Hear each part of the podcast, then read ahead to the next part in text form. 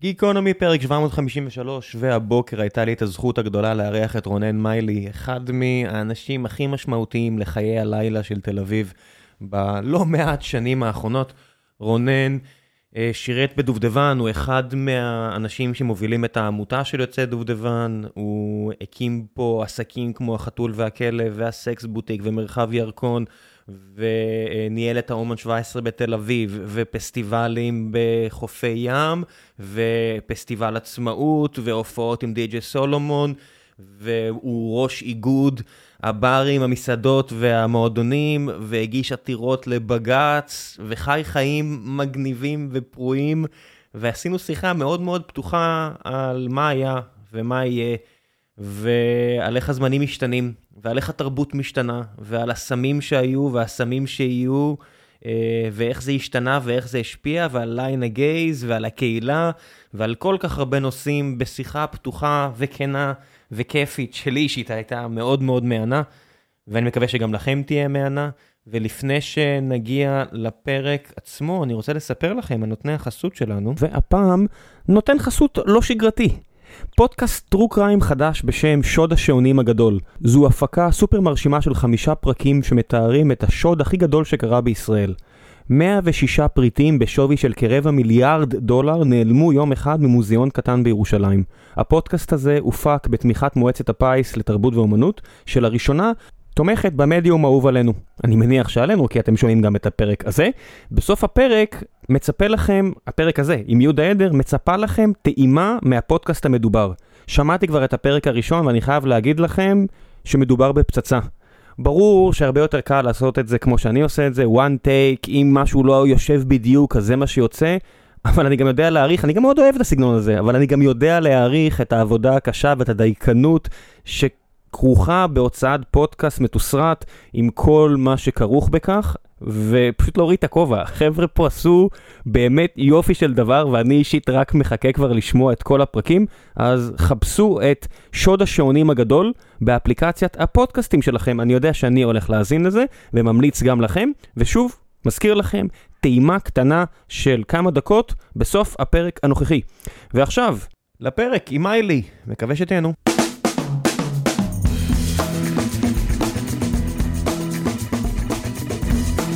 גיקונומי פרק 753, והבוקר יש לי את הזכות הגדולה לארח את רונן מיילי, איש חיי הלילה של תל אביב. בוקר טוב. ופעיל פוליטי למען איגוד הברים והמסעדות ו... והמועדונים. והמועדונים, שכחתי את הלחם והחמאה. נכון. איך הגעת להיות נציג פוליטי? לדחוף חוקים? פשוט היה שם אה, ואקום, אז הייתי חייב להיכנס בו, אתה יודע. מה הדבר שהכי מפריע? ברמה של החקיקה שהיא לא קשורה לראשת העיר הבאה או לראש העיר הנוכחי? רגולציה. הם מקשים עלינו מיום ליום יותר ויותר, החוקים מתווספים, התקנות מתווספות, הקושי גדל, המדד עולה, ואתה נשחק גם כבן אדם וגם כעסק. בלתי אפשרי לבנות פה עסקים, הרי זה ברור, אבל מה, מה מעבר לכל עסק שאני מכיר שחוטף בראש מכל זווית אפשרית? אמ, הכל מתחיל ונגמר בתקנה שאנחנו בעצם עסק פרטי, אבל אנחנו בקטגוריה ציבורית. אנחנו עסק ציבורי לכל דבר, אבל בבעלות פרטית. זאת אומרת שאנחנו כמעט ולא מחליטים כלום, וצריכים לשלם כל מה שאומרים לנו ולעמוד בסטנדרטים מסוימים, ככה שיש לנו אה, אבא מדינת ישראל, אימא עיריית תל אביב, וילדים שהם הבליינים מבלים. שהם ילדים. איזה משפחה. כן, וכמו כל ילדים, קצת קאנץ. נכון. אנחנו אוהבים אותם. מאוד, אבל לפעמים הם בלתי. לפעמים הם בלתי. לפעמים אתה אומר, יאללה, מתי הורידו את החוק הזה שאפשר לפתור דברים עם הידיים? זהו, נכון. נולדנו 100 שנה מאוחר, סתם, ברור שאני צוחק, אבל... אה, תשמע, מהבחינה של עיריית תל אביב זה הכי מבאס, כי בניגוד למדינת ישראל, עיריית תל אביב חיה על האתוס הזה של אה, עיר מגניבה. וכשאתה בועט בביצים למגניבות שלך זה, זה ממש מבאס. זה הרבה שנים רודף אותנו, האקסיומה הזאת של עיר ללא הפסקה, ואז אנחנו אומרים, אוקיי, אם אתם עיר ללא הפסקה בזכותנו, אז תעזרו לנו. או אל תפריעו. לנו. או נתחיל באל תפריעו. אתה יודע מה, אל תפריעו, זה, זה, זה understatement, כי בסופו של דבר, תראה, אנחנו יכולים להבין שהעיר מתבגרת, אתה כבר עם ילד אחד, אני עם שלושה, ופתאום כשמקימים לך בר מתחת לבית זה לא כזה נעים, ופתאום הזבל בחוץ. אז אני אעבור, אבל אני באתי לתל. אביב כדי שיהיה, כדי. שיהיה לי אנשים יפים להסתכל עליהם בדרך הביתה, אני יודע. נכון, אז עכשיו האיזון מתחיל, בעצם איפה הוא מתחיל ואיפה הוא נגמר, זאת השאלה. אבל אה, היעדר אלטר, אלטרנטיבה זה בעצם מה שמקומם, כי אוקיי, כאן לא, אז איפה כן? איפה כן ובאיזה דרך? באיזה דרך ומה אתם יכולים לעזור? איפה אפשר לסייע? ופה בוא, זה הריק. המקומות שלך, לא יודע מה, אם זה ב... בתחילת, אה, בתחילת רוטשילד. למי אתה מפריע? למגדלים ש... שלא שומעים אותך כי הם במילא אטומים? ל... ל... ל... לבתי עסק מסביב שכבר נסגרו? אם זה ברחוב המסגרת. למי לכל ארוחות אתה מפריע? למוסכניק שכבר הלך הביתה לפני שמונה שעות? אה, תראה, נראה לי שמדובר ב... לפני שבע או שמונה שנים עבדנו על הקווים, בעצם יש קו חום, קו ירוק, קווים שכביכול אפשר לעשות רעש עד שתיים בלילה, אחרי שתיים בלילה. בעצם שרטטנו איזושהי מפה ביחד עם עיריית תל אביב, איגוד הבר, עם רוב העיר דאז, ש... שבעצם אמרנו, פה אתם יכולים יותר לעשות רעש ופה פחות, אבל בעצם אתה מתערב במרקם של העיר, אתה בעצם אומר, אלה הצירים הראשיים או הלא ראשיים שאפשר uh, לעשות בהם uh, פעילות כזו או אחרת. והעיר משתנה, העיר, העיר, העיר משנה את אופייה, אתה יודע, מתחם יד חרוצים נכשל. הטרוגנית, היא נהיית נכון. מאוד הומוגנית. יש לך. אזורים שהם לא נראים כמו ומרגישים כמו תל אביב. השכונות נגיד- החדשות בצפון מעבר לכביש, זאת אומרת, נכון. לא הוותיקות יותר, על המערביות. מסכים לגמרי. זה ו- לא- זה לא מרגיש כמו תל אביב. זה לא תל אביב. זה לא זה תל ליד אביב. תל אביב. כן, לא, זה תל אביב, אה, תל אביב השקטה, בוא נקרא לזה. עכשיו, יכול להיות שגם אנחנו עדים לאיזושהי טרנספורמציה ותל אביב בפורמט החדש, שלא תל אביב של פעם שאנחנו מכירים. והילדים שהיום נולדים, בין אם זה בשלמה המלך או לידי ברחוב שטריקר, ביהודה מכב ליד הפארק, הם לא מכירים את מה שאנחנו זוכרים ומכירים. ואולי אנחנו בעצם דור שנעלם ונכחד, ולא יהיה כזה. מה- מה ההבדל? מה, רעש? אנרגיה, אנרגיה, רעש, פתיחות, פריצות. אה, אתה יודע, מלעצור שנייה בבריסריה לאבן גבירול, לדפוק איזה נשנוש, או כל מיני כאלו קטנות שהיה לנו פעם. היום אפילו אפשר לעצור באבן גבירול. מה, העיר נהיה סאחית? כלום, העיר... אתה יודע מה? העיר נהיית נוקשה. נוקשה, מאוד נוקשה. אסור לעצור, הכל מצולם, אסור, אסור, אסור לפרוץ את הגבולות. אין גבולות. יש, לא, סליחה, יש הרבה גבולות, ולא ניתן לפרוץ את הגבולות. קצת ניו יורק? היינו- קצת החוויה שעברה ניו יורק? אפילו יותר, כי בניו יורק עוד היה תמיד פקינג, ויש את האזורים הקצת יותר מגניבים, ש... או וויליאמסבורג, שאנשים הולכים ונוסעים לשם וטיפה כל מיני היפסטרים, ויש עניין. שמע, הייתי שם לפני כמה חודשים לעבודה, ו... ואני מסתכל על השלט הגדול הזה של Biggie Smalls ששמו במקום שבו הוא היה סוחר, ואז אתה רואה למטה עובדי גוגל שיצאו ומחרת אה, כאילו, אתה יודע, הכל כאילו, וואו, כל כך מלוקק.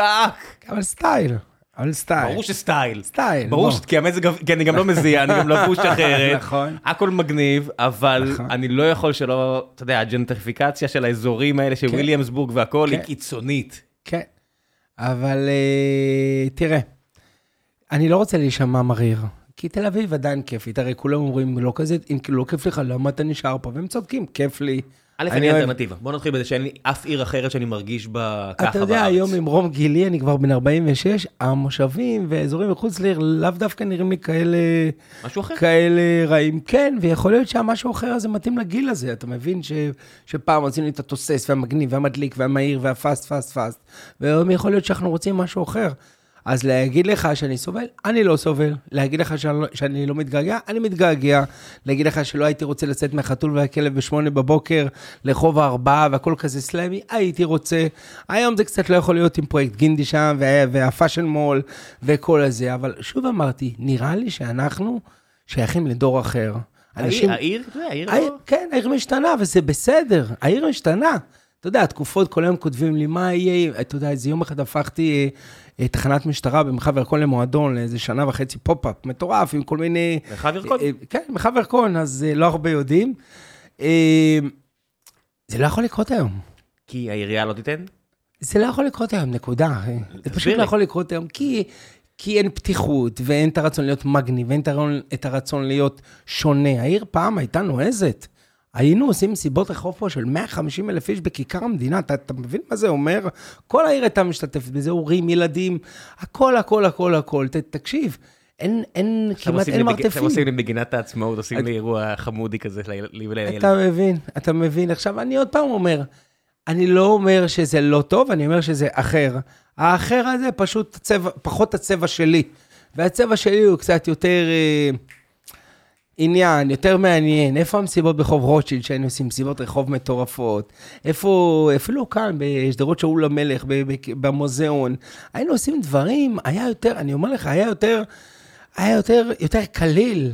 אנשים רצו לייצר, והעירייה הייתה נותנת להם. היה לנו גו לעשות דברים כיפים, כמובן בזהירות, באחריות, לא, אה, לא פרטאצ'י, אבל הייתה יותר נועזות. אתה מסתכל על זה אולי גם בצורה נוסטלגית, היה לזה גם דברים שהיו פחות מוצלחים? תמיד יש דברים שהם פחות מוצלחים ברזומה של כל אחד. נגיד, כי אני מסתכל על מה שקרה בחיי הלילה בעיר, נגיד השמירה על מבלות וכל מיני דברים כאלה, אנחנו הרבה יותר טובים היום מאשר פעם. אבל אין, אבל אין חיי לילה. אז על במה אנחנו טובים? פשוט- ירינו בראש לסוס, אז אין בעיה. לא, זה... זה, זה משהו, זה איזשהו הרס עצמי עדיין שיש יש שם. מועדונים, ופשוט כן יש מודעות יותר לדברים האלה, לא? כן, איזה מועדונים אתה מכיר, אחי? תגיד לי, תגיד לי. אתה, אתה... לא, תגיד לי, אני חייב לא- לשמוע איזה מועדונים. אני לא ב... אני אז- לא הקהל יעד, אז אבל... להגדיר את הפריט רישוי דיסקוטק, כן. אין כמעט כאלו, ויש כל מיני כוכים, לא רעים, מגניבים, כיפיים, side dish ים, הרוב לא מעניין מבחינתי. אה, אבל זה לא שאתה עוצר אנרגיה, בסוף, אתה יודע, אנשים צעירים אה, הם אנשים צעירים. אז בסדר, אז דור אחד יהיה יותר סאחי, אז נוצר כאילו... אז אני אגיד לך משהו. גם תל אביב, אנחנו מדברים. לעשרות אלפי אנשים, אבל זה כן. לא פוליטיקלי קורקט להגיד, אה, פה זה בסדר. אבל אין בעיה, הסמים השתנו.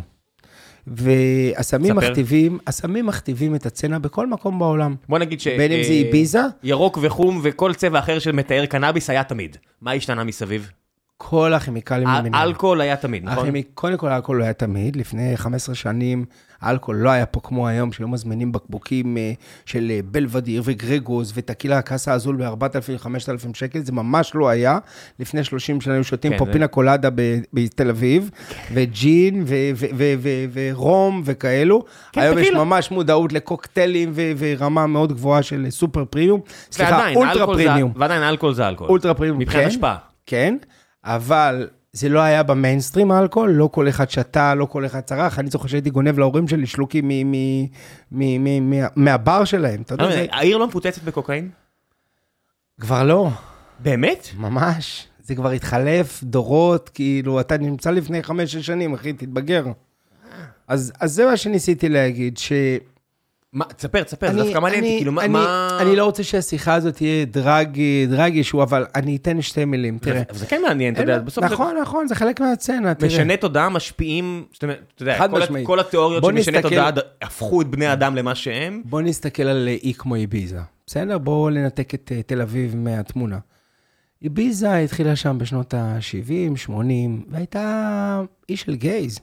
והאי של הגייז היה עם מלא אקסטזי, וכולם שם רקדו והתעלתלו. קטאמין לא היה אז? במג'וריטי לגמרי, לגמרי, לגמרי, רק האלה שנתקעו היו עם קטאמין, בסדר? זה לא היה, זה לא היה סם מסיבות בכלל. כן, אני- מכיר את זה, אתה יודע, מעוקץ שהם מביאים את זה לכלבים. נכון, אה, נכון. שאתה צריך לקחת מהם דם. נכון, ואני מכיר את זה בהודו, כשהייתי תקוע בדרמסלה ולא היה כלום בשנת 99. אז אני הייתי בדרמסל מעט אחריך, וגם. אתה- אתה מסתכל על הבן אדם ואתה אומר, יו אחי, אתה לא בטוב. נכון. אז לא תחשוב שזה בטוב. כמה שנים זה? 23? 4 שנים? עבורי 20, אבל כן. אז זה שם, אבל אני אסביר עוד פעם. הטרנדים, הטרנדים מכתיבים את מה שקורה, וזה מתחיל בסמים, וזה משתנה לסוג המוזיקה. המוזיקה היום היא הרבה יותר מלנכולית, הרבה יותר עצורה, פחות פתוחה, פחות שמחה, אבל גם זה כאילו... פחות הפי, נכון? היה Joy Division שנות ה-80, ואז זה השת- השתנה לשמח, happy, happy, בוא נרקוד, בוא... נכון, אתה ואז. זה הפך להיות אה, סגור וטיפה downy, downy, downer ים. דברים משתנים. ודרך אגב, גם ואנשים, אנחנו... אתה יודע, יש לך סגנון מוזיקלי שלם של אנשים שבוהים למטה, אחי. שהם מנגנים והם בוהים למטה. אחי, גם אנחנו משתנים. לא, אני, אני, אני זקן ורקוב, הכל טוב. אני, אני חי עם זה בשלום. אבל אני מסתכל, אתה יודע, אז אני לכל, אוהב לראות... לכל אותם אלה שבילו אצלי, בין אם זה באומן 17, או בלמון, או במרחב ירקון, או בשושו, פעם היה לי, בכלל היה לי חנות גלידה שבפנים היית יורד והיה איזה מועדון. החתול והכלב, כאילו, מה אז אתה רוצה, זה המקום הכי איקוני כאילו בתל אביב. והחתול והכלב, והיו עוד ועוד ועוד. אנחנו כל הזמן מתגעגעים לתקופה ההיא, אבל אחי, אנחנו מתבגרים, אנחנו לא אותם ילדים, אנחנו לא אותם נועזים. גם אנחנו, כבר קשה לרג... לרגש אותנו, סף הריגוש שלנו יורד. אם פעם היינו מתלהבים שג'ון דיגוויד היה מגיע לישראל, והיה, וסשה, והיה קריאת בגדים, אחי, מגיעים שניים, שלוש פעמים כל די.ג'יי כזה לישראל, זה כבר פחות מרגש. גם Spotify, נכון. שהביא לי את כל המוזיקה והגילוי עצמו. אותה, ברור. כן. שמע, אתה יודע, אני, אני- אחד הדברים שאני אוהב זה documentaries על, אה, על מוזיקה שחורה. ואתה רואה את החבר'ה, ניו יורק, שנות ה-80, 90, מספרים שהם הולכים לאיזה מרתף, כן. והם, אתה יודע. ב Hip-Hop Evolution בנטפליקס, והם כזה מדפדפים בין הזה, ואז הוא אומר, ואז הכרתי את לו ריד. והחלטתי לסמפל אותו, והוא מתרגש עדיין, נכון. 30 שנה אחרי, ואתה אומר, היום כל ילד, ללוריד יש פחות השמעות מאנה זק, וזה מחכה לכם שם. אתה נכון. נחשף, אה, נחמד, סבבה. עכשיו תיקח את זה ב-rewind רגע אחת לתקופה ההיא. פעם, אם רצית לצרוך טכנו בתל אביב, או האוס טכנו, היית בא לחתול והכלב. לא היה איפה לצרוך, לא ידעת מה לחפש, בסדר? ברמה הזאת. כן. לא היה את כל הז'אנרים, ואני זוכר שעשינו אסי קולשק, עשינו את אחד ההקלטות, והתחלנו להפיץ את זה ב SoundCloud, שהיה אז הפלטפורמה המובילה, והגיע לעשרות אלפי השמעות בכל, בכל אה, אה, פיצוצייה היו משמיעים את הסט הזה של החתול והכלב, וכולם היו מסיימים בשלוש-ארבע בבוקר במועדונים בעיר, ובאים לחתול עד איזה שמונה, תשע בבוקר. לימים, מה קרה? התחילו המועדוני מיינסטרים וכולי, להכניס את האקסטרה די-ג'יי הזה בשלוש בבוקר, אלקטרוני, כדי ש, שאנשים לא ילכו. ואז זה נהיה גדל, גדל, גדל, גדל, הלך וגדל, וזה נהיה של כולם. וזה הפסיק להיות שלנו, החבורת אה, סטלנים האלה ששיחקו פינג פונג שבועיים, המקום היה ריק ולא נתנו לאף אחד להיכנס. פשוט, זה היה של כולם. מהיום שפתחנו, לא סגרנו, ו...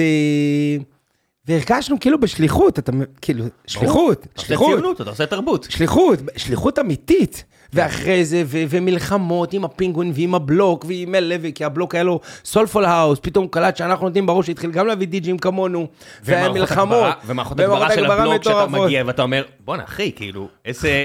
הפצצתם. חד יודע, זה משמעית. קצת כמו להגיע למסעדה, גם פלצנית בתל אביב, שאתה אומר, אוקיי, אה, ויצא לי כאילו לדבר עם מישהו ולהגיד לו, אתה לא יכול להרוויח כסף על המנה הזאת, אני מבין מה אתה עושה פה, ואני לא מבין באוכל, ואני אומר לך, אתה לא יכול להרוויח על זה, שאתה נכון. מגיע לבלוק או אליכם, לא יודע מה, אתה אומר, "אה, אחי, זה לא כלכלי הסיפור הזה.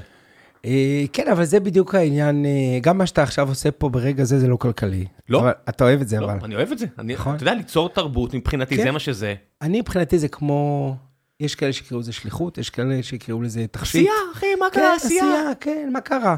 אתה יודע, זה מה זה ציונות, אתה יודע, אנשים באו לפה לעיר הזאתי, למדינה הזאת. לא, עזוב, אני מדבר ספציפית על העיר, ובן גוריון קרא להם קיוסקאים, ולכו לעשות חקלאות, איך תזדיין, אחי, אתה גר פה. למה זה נקרא שדרות בן גוריון? אתה גרת פה. נכון. אתה רצית לגור מול נכון. הקיוסק, הכל טוב. זה נכון. גם חשוב, זה לא. פחות חשוב. בסוף אנשים באים לפה, עכשיו מדברים על ההגירה, בורחים, כי נהיה חשוך והכל טוב. לאורך כל השנים בישראל, היה אין סוף בעיות, ואנשים הלכו למקומות טובים יותר. לא נעשה פה טוב לא? יותר, אנשים ילכו. כן, אבל אנחנו גם. בורחים למקום הזה, כאילו, אנשים כשיהיה ילכו בחור... שטוב יותר. נכון, אני לא יודע, הם יוצרים את הטוב בכל מקום, הם לא הולכים, למ- אין מקום אחר שהוא טוב. יש כאלה שיוצרים. פשוט יוצרים את כן. הקומונה שלהם. לא טוב פה, הולכים, מרימים קומונה במושב כזה או אחר. לא טוב פה, הולכים, תופסים להם איזה זולה, והם נכון, וכשאתה עושה טוב במקום. מסוים, זה מתחיל נדבקים. סביבך. נכון. כן, זה עשייה. ואז כשנהיה טוב, מגיע עסקים, ואחרי עסקים מגיע נדל"ן. מגיע בירוקרטיה, הנדל"ן, כן, מיסים. ואז אה, צריך למצוא טוב אחר, אין במקום סיכוי, אחר. נגיד, שאם עכשיו יהיה אה, מאבק על ראשות העירייה, הגברת אורנה אמורה להגיע לכאן עוד כמה שבועות לספר על משנתה, שזה בכלל מעניין מישהו? מה שאתה מדבר עליו? מבחינתי, יכולה להיות אישה מקסימה ואחלה רקוד בצבע, היא לא מחוברת לעיר בשום קנה מידה, היא יכולה לעשות 200 חוגי בית, זה לא מעניין אף אחד. ואת רון חולדאי זה בטח כבר לא מעניין. תראה, רון חולדאי, יש לנו היסטוריה ארוכה לי ולא, אה, עוד מהיותי חבר במועצת העיר. כן, אני אגיד שאני לא אובייקטיבי, הבן שלו פה גם חבר וגם משקיע, אז אני אז לא... אז אני רק כן. אגיד, מה שהוא עשה לטובת העיר, אפשר לקחת ממנו. להגיד שהתוצאה כרגע, השלב מעבר הזה, הוא, הוא האידיאלי? לא, הוא לא. קשה לכולנו. קשה לכולנו, כי כל ההצטב... ההצטברות של כל המשתנים ביחד מביאה אותנו כבר ל... ל... להקיא, להקיא מהרכבת הקלה, להקיא מהקורקינטים, להקיא, להקיא מהבנייה. אחי, תקשיב, יש לי יותר. פועלים, בוא, יש לי? הרבה יותר פועלים כן. בני דודים אצלי ברחוב מאשר תושבים, כולם בונים, כל, כל הזמן יורד בניין, קם בניין, הכל אבק, הכ- הכל, עכשיו, זה לא אשמתו, מסכן, זה לא אשמתו. מה זה גם אשמתות? אתה יודע, גם כל בניין כזה, אני מזכיר לעצמי, כל בניין שיורד, נגיד אצלי ברחוב, ומעיק עליי, זה בניין שכשיהיה פה רעידת אדמה, או החיזבאללה יחליט שנמאס לו ומפיל פתילים, זה בניין שלא ייפול. זאת אומרת, אני גר בבניין שזה חוסר אחריות מצידי לגור בו, אני יודע את זה, אני מבין את זה. כל בניין כזה שהעירייה לא מכריחה אותם. לש... נכון? להרוס ולבנות מחדש, זה בניין שכשיהיה פה ועדת חקירה, כל השיח הזה של למה היה כל כך מנופים, השיח ישתנה ל... למה לא היה פי עשר מנופים? נכון. למה לא מיהרתם יותר להחליף את כל הבניינים האלה שהדיירים שלהם ידעו שהם ייפלו? אז... אה, כן, זה הבאסה של ישראל. פרספקטיבה, לא? כל אחד רואה את זה מאיפה כי שכואב תלוי לו. מה יקרה, בדיעבד, כמו הטיילת. אני אמרתי, בואנה, מה אתם עושים עם הטיילת הזאת? עכשיו כל מה שאני הולך עם אשתי על הטיילת, אני אומר, איזה נחמד הטיילת פה. תקשיב, אתה, אני נסעתי שבוע שעבר ברחוב המסגר, בואכה רחוב המסגר שם, אתה יודע, עד לכאילו דרך אילת, והכל נפתח, והכל נהיה כמו downtown של החיים. ואמרתי עכשיו, שנים זה היה סגור כזה בצדדים, עם כאלה פרגודים וזה וזה, פתאום הכל נפתח, אני אומר, וואו, איזה יופי, פתאום רואה את הבניינים, את המגדלים. אז בוא, העיר שלנו היא פגז, עיר כן, זה טובה. ק- זה קרה לי, תקשיב, כיף להתמרמר עליה, כיף אני- מאוד אני- להתמרמר אני עליה. לא מתמרמר, אני אומר לך, הגעתי לבלומפילד, אני אוהד הפועל באר שבע, הלכנו למשחק בבלומפילד נגד מכבי תל אביב, נפגשנו ברוטשילד והלכנו לבלומפילד, הרגשתי כאילו אני משחק חוץ באירופה. אתה לא מספיק צועד עם יוצא, סעיפים. עזוב, יוצא, כולם, אני אומר, אף אחד לא מדבר עברית. הכל בניינים כאלה שאני מצלם אותם בשביל הארכיטקטורה, שולח לאשתי, כי אתה יודע, לגור שם אני בטח לא אוכל בחיים נכון. שלי, אתה יודע, איזה אוליגרך שמוריד את ה-50 אלף שקל, אה, כי הוא ברח מהמלחמה בוא ברוסיה, נראה מה עם. הסטארט-אפ שלך. אה, אתה יודע, אני גם ריאלי לגבי אה, חלקי בעולם הזה והכל בסדר, אבל אתה יודע, אתה מסתכל על זה ימינה-שמאלה ואתה אומר, בואנה, מה נהיה פה? כן. זה קצת כמו לראות ילד שעף קדימה, הוא כבר לא ילד המתוק אבל ה... הנה, אתה רואה את הרגע הקטן הזה שאתה אומר, וואו, מה נהיה פה? אז מסכן רון, הוא גם, הכל מתנקז אליו, בוא, כאילו, הוא אוכל את כל השיט, הוא לא סוף זין, הכל טוב. אבל בדיוק, אבל כן. בגלל שהוא לא רואה בעיניים, אז זה גם, אתה מבין מה אני אומר? יש את האוקיי הזה, כאילו, להשתלח בו, ויש לי אליו הרבה הערכה, באמת. יש לי אליו הרבה הערכה, ואני לא יודע אם המילה כבוד נכונה, אבל הוא עשה פה המון. נכון, דברים השתנו, אני כבר לא עושה את מה שרציתי או עשיתי בעיר. מה קורה בערים אחרות בעולם? אתה אתה מביא לפה פסטיבלים, אתה מדבר עם אנשי לילה בכל העולם. מה אמסטרדם עושה נכון יותר? מה מדריד עושה נכון יותר? הרי תראה, גם כל- במקומות האלה אני רואה מלא מנופים, אני רואה מלא אנשים עשיריקים שבאו וכל האנשים נדחקו החוצה. כל- איפה יש חיי לילה כל טובים? עיר יש לה את הבעיות שלה. באמסטרדם התושבים זועמים מכל הכמות התיירות שנכנסת לשם, פשוט זועמים. זועמים, כועסים, משתינים להם בחצרות, לא נותנים להם לישון, אלימות, סמים, מה שאתה לא רוצה, והם בסרט של די, תשחררו אותנו מהדבר הזה, בסדר, עיר לא בילוי קל. בילוי, תנו לנו לחיות גם. גם בברצלונה אותו מבינים? דבר. ברצלונה, אותו הדבר כמעט. הפגנות נגד טרם, כן. ממש, איטליה, אחי, תקשיב, אנשים דופקים להם שם תמונות באירופה, ב- ב- בפיאצה. קמפו דה פיורי וכל מיני בפיאצות וזה. אתה יודע, אנשים גם רוצים את השגרה שלהם שנייה ורוצים בחזרה אה, את ה- את חלקת האלוהים הקטנה והכיפית שלהם, ואני אומר לך, שלמשל ברלין, ברלין עוברת שינוי רציני, רציני, איפה כל המועדונים הגדולים? אז בעולם, איפה הם? אין תגיד. ברגהיין עדיין בברלין? לא, יש עדיין ברגהיין, ויש את הקיטקאט, ויש... יש, אוקיי. בסדר, יש, אבל ה- ה- התנועה הזאת, ה- ה- ה clubbing, המילה clubbing, קצת נעלמה.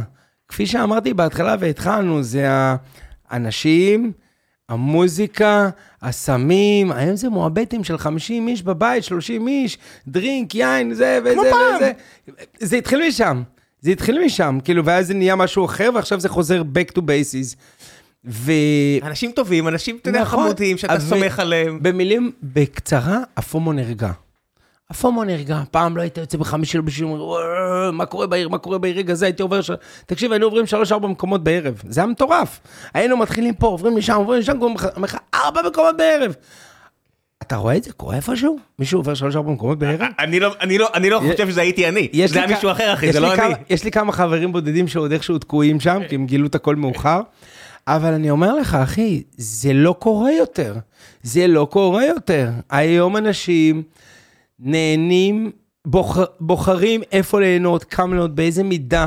יש יותר שליטה, אתה מבין מה אני אומר? על התהליך. הם כבר לא רוצים להיות חלק מעדר. זה מצד כבר לא... שני, הופעות ענק, שאתה חלק מהעולם הזה, הופעות ענק מתפוצצות.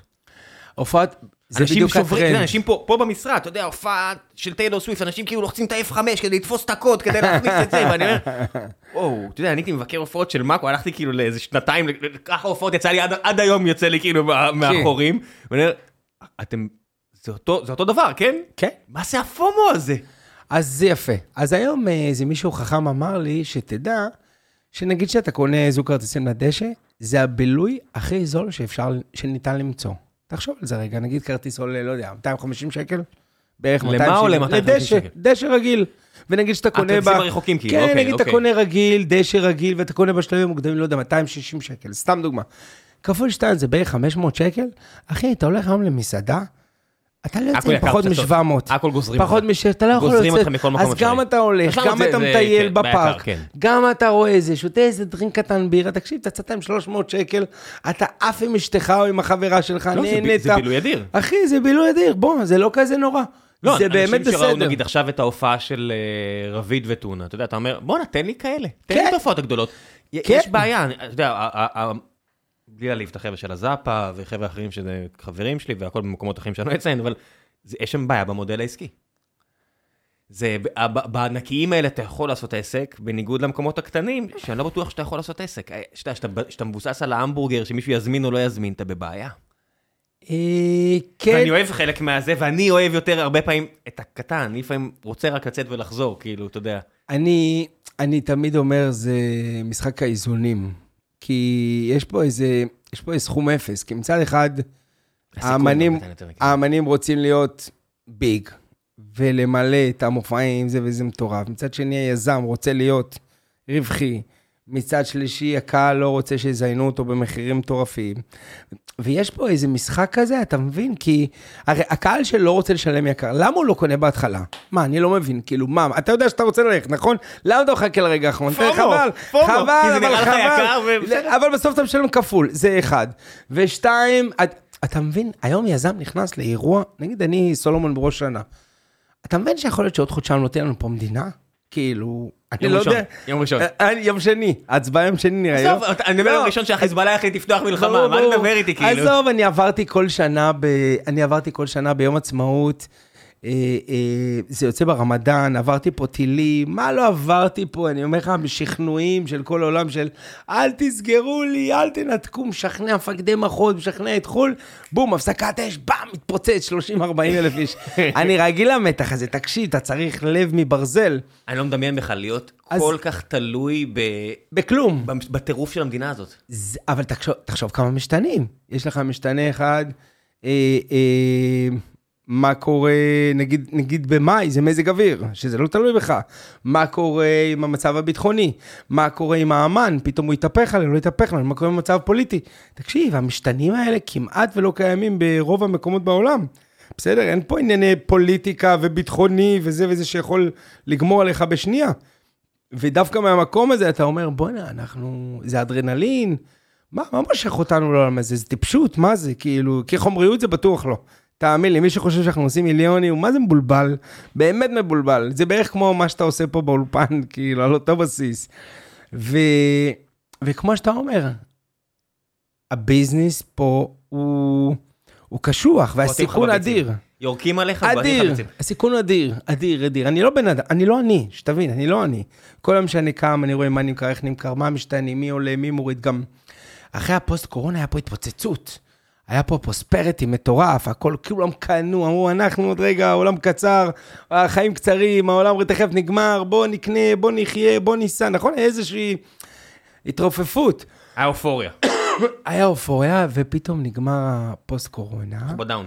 כן, והמענקים נגמרו, והמשרות כבר לא חזרו להיות אותו דבר, ודברים השתנו, ואנשים הצטמצמו, והמציאות דפקה בדלת, ואמרה, היי, שנתיים גרבצתם, בבקשה, מיד ריאליטי, ואתה נפגש עם אה, מציאות אחרת. אה, ומי שלא עשה את השינוי הזה כעסק או כבן אדם, הוא חטף. ולקח להרבה אנשים להסתגל שנייה מחדש, כי בוא, תקשיב, הקורונה הייתה התקופה הכי יפה שלי בחיים. פשוט הייתי עם משפחה, הייתי עם הילדים, הייתי... לא עשיתי כלום, כאילו, עשיתי סתם.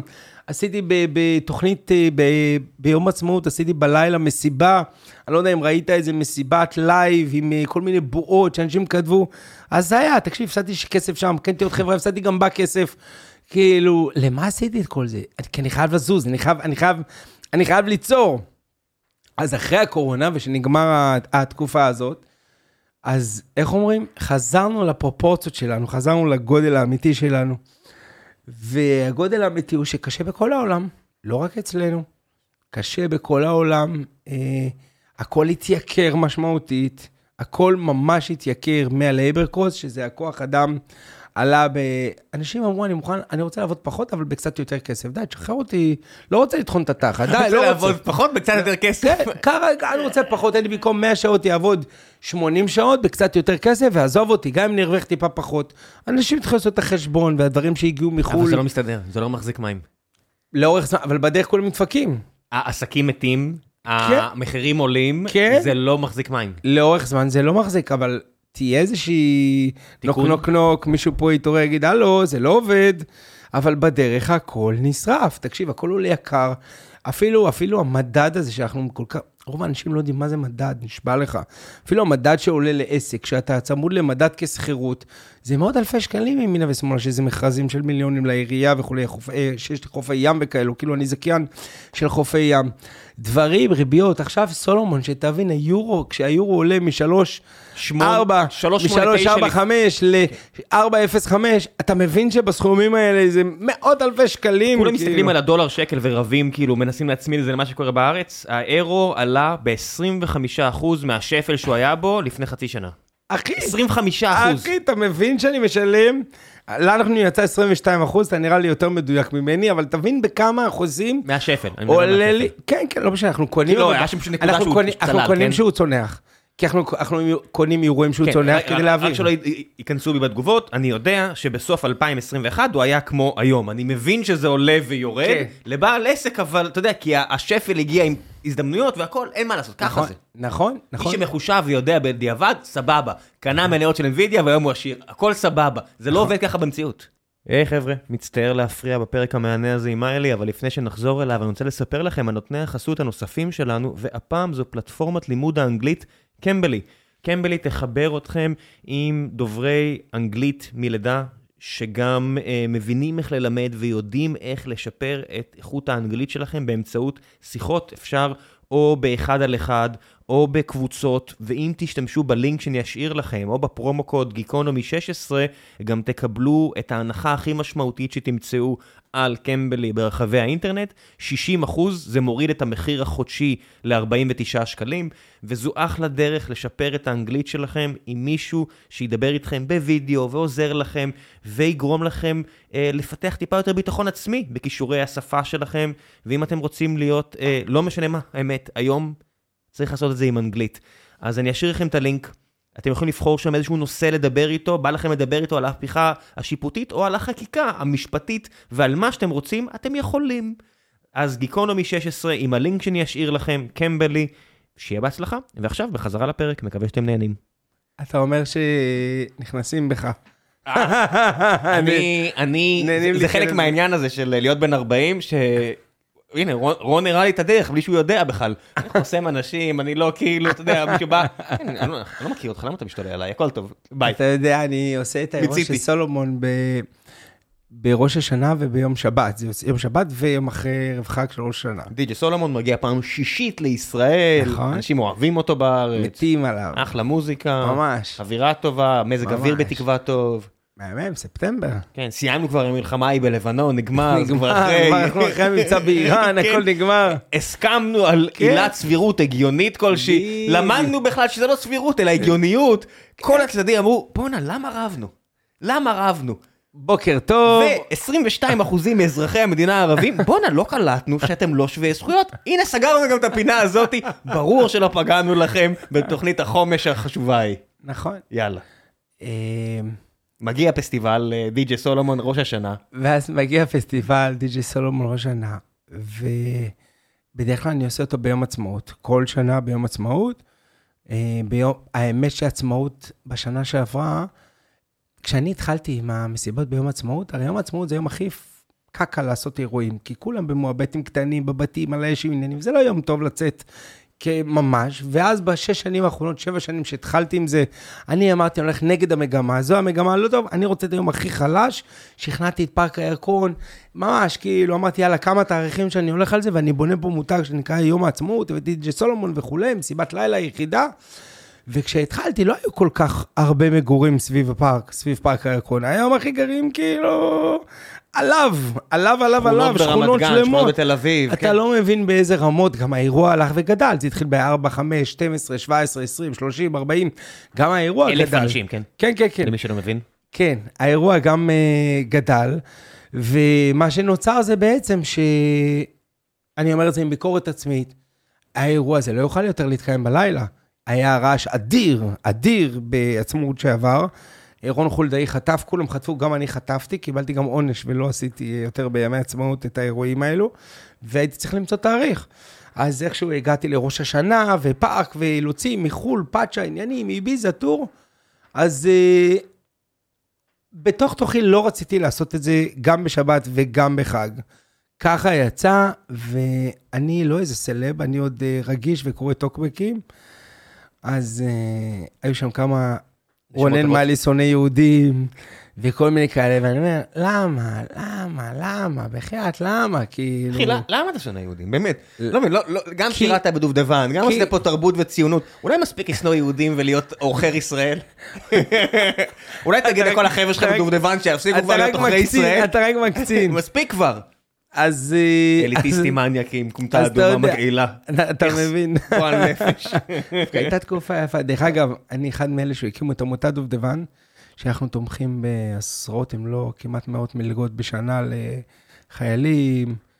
אה, ברשותך, אני לוקח רגע אחת את התקופה האחרונה של המצב הביטחוני שנייה לכיוון אחר, ולהבין שהיום לעומת פעם, פעם כשהיינו עוברים אה, פעילות מבצעית, לא היה מי שיארוז אותנו נפשית מקצועית. אתה בטח יודע, לא היה לנו איזה פסיכולוג או איזה מי שיתמוך בנו, ילטף אותם ויגיד, מותק, אל תדאג, יהיה בסדר, וכאילו לעבור את זה. וזה גם לא היה מגניב להיות חלש, נכון? לכולנו, אני מאמין שרוב מי ששומע פה הוא מעל ה-40 שלו, בסביבות ה-40, לא היה מגניב להיות חלש, או להיות פגיע, או להיות אה, שבור מפעילות כזו או אחרת. זה יכול להיות, אתה יודע, אני לא שיפוטי לגבי סוג הפעילות המבצעית. והיום נותנים לזה הרבה מאוד דגש, איך לארוז בעיקר את הנפש של החיילים, ופחות רגע אחת אני מתייחס לצד המקצועי. אני יודע שאני מביא לה לדובדבן, כל תקופה צוות אחר, באים אליי לחוף, מעביר להם סאפי ואיזה, ונותן להם לפנק אותם, שם אותם באיזה מלון בתל אביב, בום, יוצאים חדשים. אתה רואה העיניים נפתחות להם, אתה מבין? איך. החבר'ה שאתה פוגש היום לעומת, אה, אתה יודע, 26 שנה אחורה, 27 שנה אחורה? יואו, הם כאלה חמודים, אחי. אני- ילדים. אני רואה את עצמי בהם. אני רואה את עצמי כן, בהם. אבל אתה קולט כאילו שהם אה, כן, יוצאים עכשיו לג'נין ו... כן, כן, כן, רק אחרת גם, עשינו בדיוק אותו דבר, רק הם עושים את זה אחרת. נכון, זה קצת לא נתפס, כאילו, אתה מסתכל כן. ואתה אומר, וואו. אני, אני הילד הזה, כאילו, אני, אני הילד המפוחד הזה, ואני רואה את המבט בעיניים, ואני מבין רגע אחת מה עובר, כי באמת, דובדבן היא יחידה שורטת, באמת שורטת. יש יותר מובחרות מדובדבן, יש פחות, אבל דובדבן היא יחידה שרוטה, שרוטה במהות, כי התדירות של הפעילות המבצעית היא, אחי, יומיומית. כן, כאילו גם מה, מה, מה זה גם, אה, אתה יודע, יותר מובחרת, פחות מובחרת, בסדר, אז יש לך יחידות אה, שהן רק מספר ועם שם, או לא יודע מה, והן מטיילות איפשהו ושום דבר לא קורה, או שאתה בדובדבן וכל כל לילה, לילה, כל לילה פעילות. אחי. כן, אתה עכשיו לא מבין ברמת העצימות בתור ילד, אם הכפר הזה הוא עוין 8 או 9 או 10, הוא יהיה נקודה. הוא יהיה נקודה, אתה דרוך נקודה. אתה יודע, הטיקים שהתחילו לי בגוף מה- מה- מהיחידה, אתה כל הזמן בדריכות, כל כן. בוא, הזמן. בוא נגיד השמות של ה- הערים הערביות או הכפרים הערביים ביהודה ושומרון שהכי זכורים לדיראון עולם בגלל דובדבן, זה לא מקומות שאתם אומרים היום, הם לא עולים יותר בחדשות. אתה מבין, מקומות שאתה יודע, אבא אחר של ילד בגן שלנו, ש, שזה הצוות שלו, ואני אגיד לו, הוא מיד אה, ייתפס, נכון, נכון. זה הציר השמליה וכל מיני כאלה. בואנה, נכון. זה לא מקומות שאתה שומע נכון. עליהם. כל מקום פוטנציאלית, נכון. צידה, אתה יודע, זה כל מיני מקומות נכון. כאלה שאתה אומר, כאילו, פה נפל קיר על אנשים, על כן, אנשים גמר כן, אותו. שם מקרר, פה זה, פה מישהו זה- תרקומיה במחסום, פה כן, כל... היה דובדבן מלא. במשך המון המון המון שנים הייתה יחידה שלא איבדה אף לוחם מאש כוחות האויב. נכון. המון שנים. אבל מאצלנו כן. המון. ו- וכמה אנשים נפצעו, ועל כמה אנשים התפוצץ רימון כן, והם עפו לצד כן. השני, ואתה אומר, אוקיי, אז אתה לא, עכשיו, אתה לא בסדר, כאילו. נכון, ו- נכון. אתה יודע, נכון. ואני לא מדבר איתך על האפורה, אני מדבר על החבר'ה כן, היום זה כבר... המעורבב, תקשיב, עזוב, זה כן, לא ניכנס ל... היום כן, זה הרבה יותר מתקדם. כן. והחוסן של אותם צעירים חמודים כאלה, שאני רואה אותם מדובדבן, או החוסן שלי, והנחישות שלימדו אותנו אז, זה בעצם הפרקטיקה שהיום אני מביא לשולחן. אה, לעסקים שלי, או להתמודדות מול אירוע כמו סולומון. מה יכול לקרות, אחי? תקשיב, אני, אני לעסתי קירות, מה יכול לקרות, משוגע? כאילו, יותר כסף, פחות כסף, בסדר, אתה, אתה מבין, אני לא איזה ג'וני, וכל חבטה יכולה להחזיר אותי אחורה לא מעט שנים, אבל מישהו שאל אותי, אתמול, אמר לי, למה אתה עושה את זה? אמרתי לו, כי אני אוהב את זה, כי אני נהנה בטירוף. אני אומר לך, אני קם בבוקר, אני קם עם שקים בין השיניים, ישר בטלפון, מה אני יש לעשות? נהנה. עכשיו מבחינה הטכנית, מכנית, יש לך פסטיבל עצום בראש השנה. כן, מה עוד נשאר לך לעשות? הכל, מאפס. תספר. הכל. לא, אתה יודע, אתה- חי את זה, אני לא חי את קודם זה. כל, אה, כשאתה נכנס לאירוע מאיפה אתה מהסוג מביא את כל הזה, האנשים? איפה אתה מעסיק אה. מאות אנשים שיעבדו, מאות? מאות. אוקיי, יש לך מה, את, אה, איך קוראים להם, בלנסטון? בלונסטון? שמביאים לך את ה... בלוסטון. בלוסטון, הם מביאים לך את האנשים? לא, לא, לא. בלוסטון אתה לבד? הם... הם מתחרים? כן, בלוסטון ש- מתחרים ושותפים שלי. קלאסי. הם שותפים שלי, יש לנו חברת משפיענים ביחד שנקראת גוט. אוקיי. אנחנו, אני, בלוסטון וגיתם, אז אנחנו שלושה ביחד, ומצד שני אנחנו גם סוג של מתחרים, אבל הם טיפה יותר ברוק, הם אה, הופעות גדולות, הם בקנה מידה טיפה אחר, בכנות, הם עובדים הרבה בינלאומי, ואני יותר מתמקד הם השותפים של באלקטרוני. טיקט מאסטר. לטוב ולרע, הם זה מה שזה. הזכיינים של Ticketmaster בישראל. 50-50 שותפים. כן, כן, הם כן. הם יכולים לקרוא לזה מה שהם רוצים, כן, אבל כן, אה, כן, כן, כן. לטוב ולרע הם השותפים של הזאב הגדול והרע של עולם הבילויים העולמי. נכון. אה, אפרופו טיילור סוויפט, אפרופו... אפרופו אה, תביעות של הממשל האמריקאי על ה antitrust נכון, ועל אה, נכון, תחרותיות נכון, בעולם. כן, זה- האפרופו היחידי. שאני מסתכל Ticket אז כשאני ניגש לפרויקט, אני קודם כל אומר לפני הכל, מה האסטרטגיה שלי? איך אני, מה, לאן אני רוצה לתקוף את זה? ויש אירועים שאני אומר, אוקיי, נתחיל לאט לאט הלהבה ונגביר אותה. יש אירועים שאני אומר, רגע, רגע, רגע, רוח, כמו עכשיו לדוגמה, באירוע הזה הספציפית, אני עבדתי בשיטה הפוכה לגמרי, אני קודם צועק, תדעו, סלומון מגיע! ועכשיו בואו תקנו כרטיסים. זאת אומרת שעשרה ימים התעסקתי בליידע מדינה שלמה שסלומון מגיע. כמה אחוזים מהכרטיסים אתה מצפה למכור- למכור בפרסל? מכרתי כבר 20% מהכרטיסים. וזה טוב או רע? 18%. זה טוב, פגז. זה מה שאתה רוצה? תכננתי אם קצת זה פחות או יותר. 100% מהכרטיסים נמכרים פריסל, טוב לך או רע לך? מי לא רוצה למכור את כל לא האירוע זה מראש?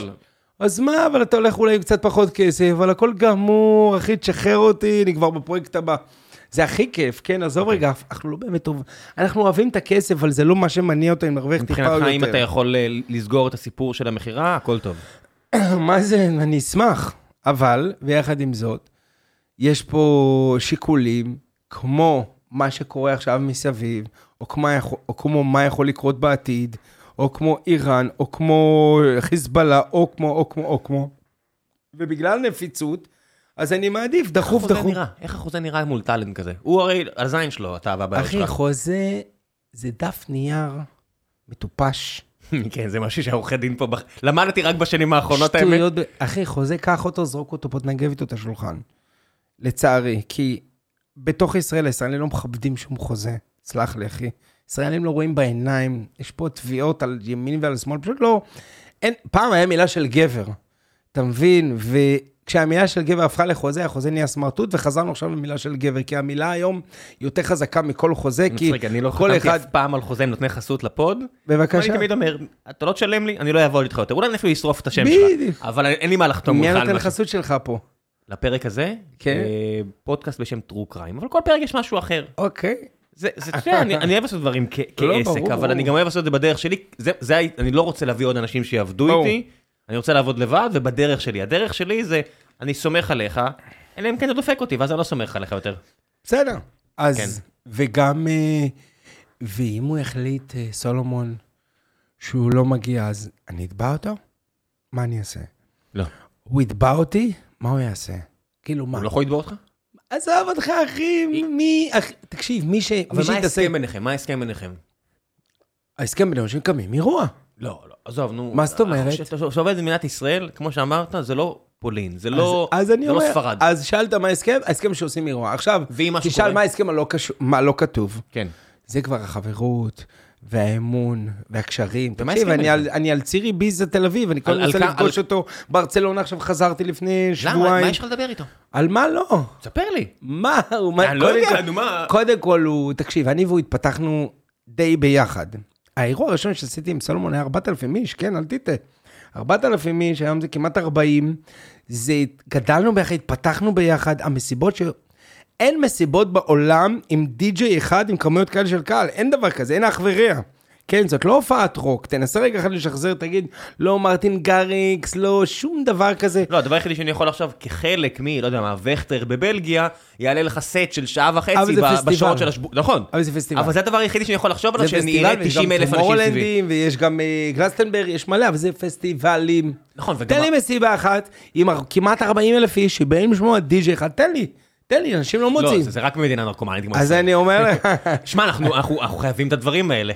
עם כמה שאתה אומר שזהו, נהיה סאחי, נהיה הכל, כן. אנשים פה לחוצים פצצות. אז תראה, כן. והוא מעריך את זה.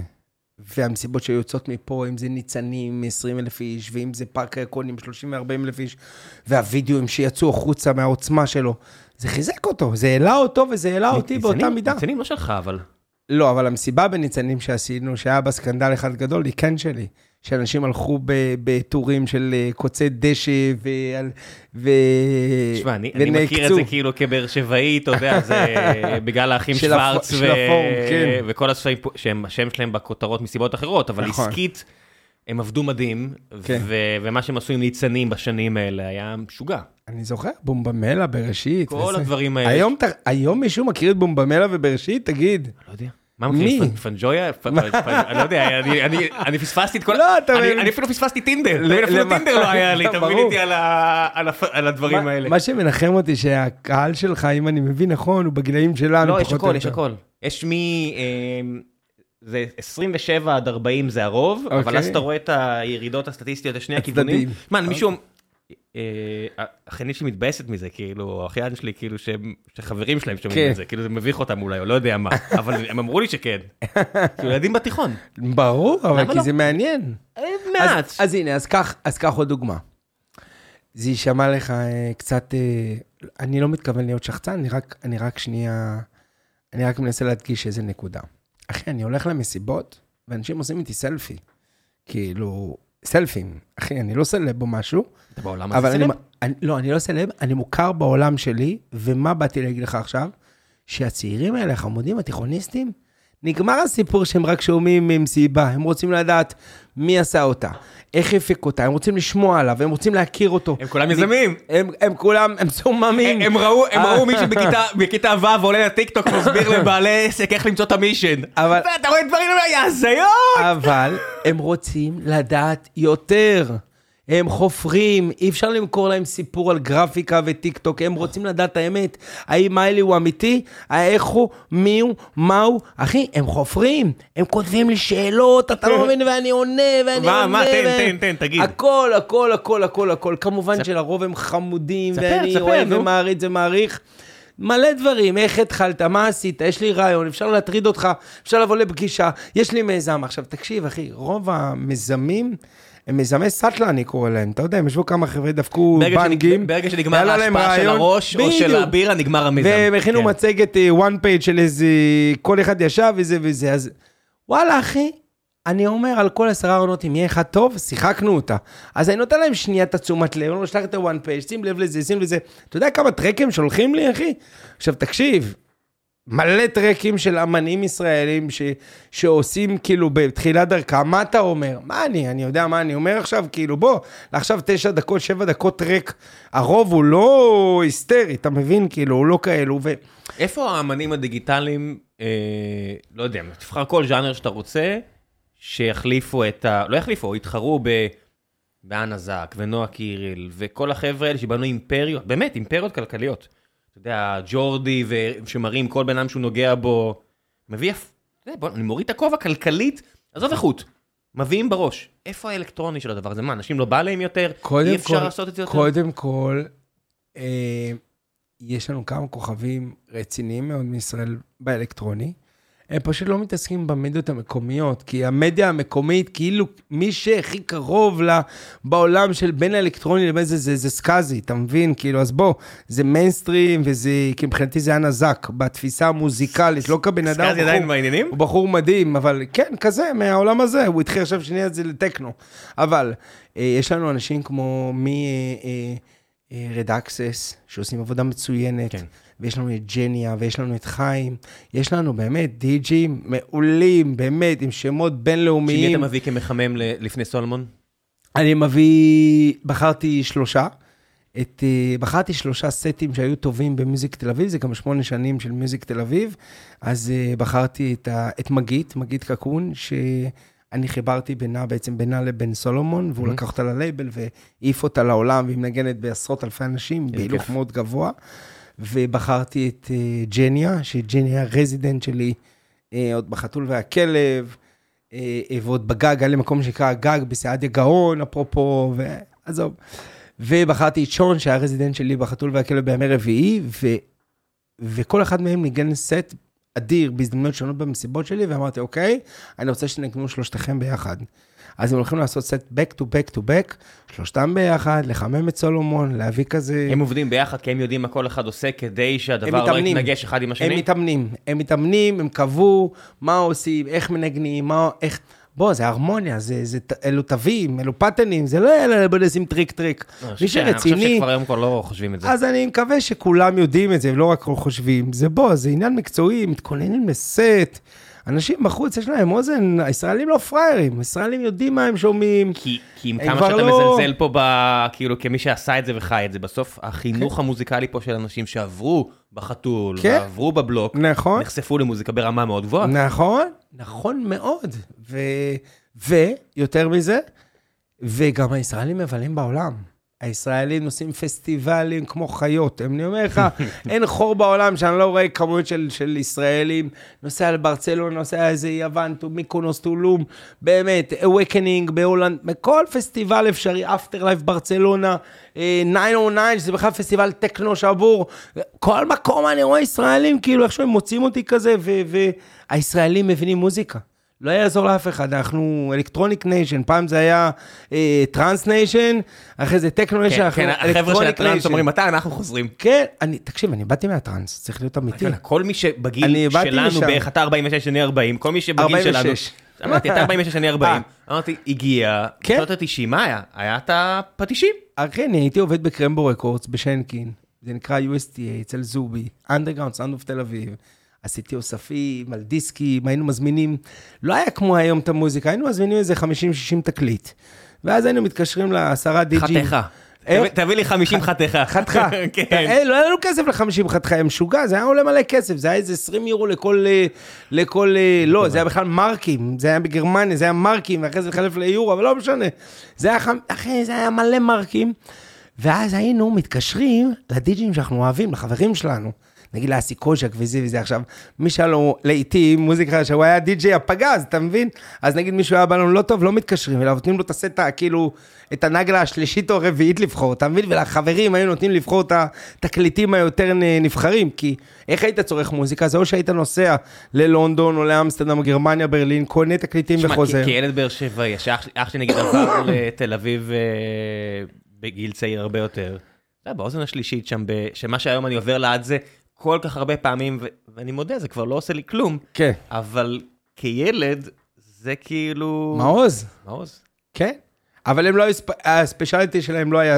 לא, לא היה אלקטרוני. אלקטרוני, אבל אני אומר, אבל בת- מבחינה תרבותית, זה אז. תיקח, אז בוא ניקח אחורה, שנות ה-90, שנקין, תל אביב, שירז יהיה למסיבות, האומן שוואס נלחם ב-TLV, ההוא חיים פנחס מתחיל גם להציק להם. איך הגעת בכלל למצב שאתה מביא את האומן לתל אביב, כאילו? אחי, תקשיב, אז, מהמצב שאתה שמה ב- אז בשנקין? אני אספר לך אם זה סיפור מהמם. ספר, ספר. טוב, יש לנו זמן. יש זמן, יש זמן. יש אוקיי, לנו עוד אז, 43 דקות. יש זמן. באמת, וואו, כן. אז אפשר עוד לחפור. תחפור, תחפור. אני, היה לי איזה ליין במקום שנקרא הלמון. הלמון היה אגדה תל אביבית, ובלמון אני עשיתי שתי קומות. קומה, כי אני טרנסיסט. קומה למטה טרנס, הייתה לי אז חברה מיכל בר זוהר, וקומה עליונה עשיתי כזה עם סער זנגילביץ', יותר אה, טכנו האוס, טק האוס, בסדר? האוסי יותר, אפילו לא טק האוס, היה האוסי. והקומה למעלה התחילה להיתפס. ממש, יותר טוב מהקומה למטה. הקומה למעלה נהייתה שוס, האוסי מגניב, כל החבר'ה של העיר, כל המגניבים באו, וממש נהיה שם סצנה מטורפת, אני אומר לך. בא ראובן לובלין, הגדול מירושלים, בא ערב ראשון, הוא כזה מבטא דרום אמריקאי, אה, מה יפה מה שאתה עושה, יפה מה שאתה עושה פה, זהו, נעלם. הוא מירושלים, גר בירושלים, אורן. מגיע עוד פעם, רואה עוד פעם שאני עושה יותר חזק, כאילו, יותר כאילו מחושמל. וואלה, אומר, טוב, אה, שלח לי את אחד החבר'ה שלו, דניאל ביז'ו, אומר, תביא אותו לפגישה. לא מגיע לפגישה, אני מבריז לו מהפגישה, לא רואה אותו.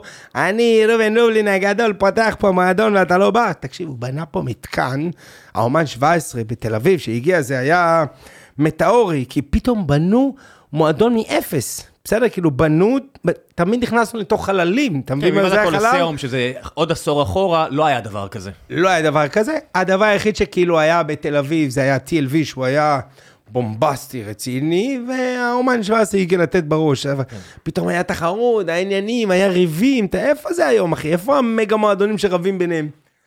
בקיצור, לא הגעתי, הברזתי לו לפגישה, לראובן לובלין.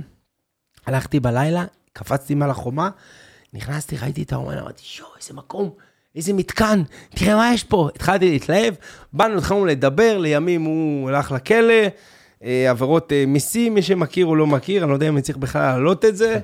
ואני החלפתי אותו בתקופה הזאת, בעצם ניהלתי את האומן 17 איך הגעת למצב שאתה בתל מחליף אביב. אותו? לא יודע, הוא פשוט לקח מצית יום אחד ואמר לי, אתה רואה, עכשיו אתה המלך. הוא לקח את המצית ושם על הראש, הוא המליך כן. אותו עם מצית. כן, עם מצית ברפאל, עם רפי כהן, אז רפי כהן, היה את החמרה, היה מקום קטן כזה, כן. החמרה. אוי, איזה נוסטלגיות, אחי. היה כיף? עדיין כיף, מה זאת אומרת לא, היה אבל כיף? הס- הרי הסיטואציה הזאת שזורקים אותך כאילו לעסק עצום. תקשיב, אני פסיכופת. אני, היה דאטאות של איזה 5,000 איש לאומן 17. אני התקשרתי אחד-אחד. אחד-אחד. אהלן, אני מיילי, מה ענייני, טטטי, טטטה, אהלן, אני מיילי, לא ענייני, מה ענייני. אחד, אחד, אחי, אחד, אחד, אין פסיכופת כמוני. כי רציתי, אתה מבין, רציתי... כי אני לא שחקן בקנה מידה תל אביבי, צנע האוס. ואיך התחברתם כבר לליינים. של הגייז? הרי בשלב מסוים הליינים של הגייז התחילו לעלות פה בתל אביב, שזה לא היה תמיד. זה לא היה תמיד. אתה יודע, אתה אומר שירזי למה, והכל. אבל- שירזי? שירזי, האומן ה-90. שבע- האומן 17 בירושלים? נכון, אבל להביא את זה לתל אביב ולהרים את הליינים האלה ולעשות את התרבות הזו של עם כל הגרפיקה ועם כל... בוא'נה, זה תת תרבות מטורפת. תראה, קודם כל, אני איך מאוד... פגשת את זה בכלל? כאילו, מתי זה אני, הגיע אני לך? יכול להגיד לך שכשהיה לי את הדין ודברים עם ראובן, אז שירזי אמר לראובן, זה הבחור שלך עליי, ומאוד המליץ עליי, מאוד רצה שאני אוביל את העניינים. ואני יכול להגיד לך שהיה לי חיבור מדהים עם שירזי, עם שירזי ועם הצוות שלו, והם טובים ביצירה, פחות בכסף, ואני הייתי שומר לו כל הזמן על הכסף. לא, אתה לא מבזבז, וריבים, לא, אתה לא תגיד לי מה לבזבז, לא, אתה לא מבזבז. אני מוציא עכשיו פרסומת הזה- ב-100 אלף שקל, אני חייב 12 נציבים אחי. מאחורי 100.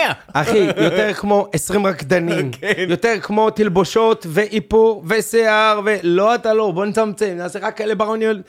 שיגעתי אותם, הם ברוך השם עשו כסף, הם כאילו ראו שאני בצד, שאני בצד שלו, אתה מבין? שאני לא עושה לו דווקא. והיינו- אל תעלבו, אבל מישהו צריך את ו- היהודון פה. נכון, לא יעזור מישהו- כלום. מישהו יכול לעשות סדר בעניינים. כן.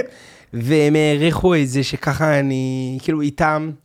והגייז, אני לא אוהב זה נשמע מגדרי, אבל הגייז, או ממליכים, או מחסלים, בסדר? ואני הבנתי את זה בשלב מאוד מוקדם.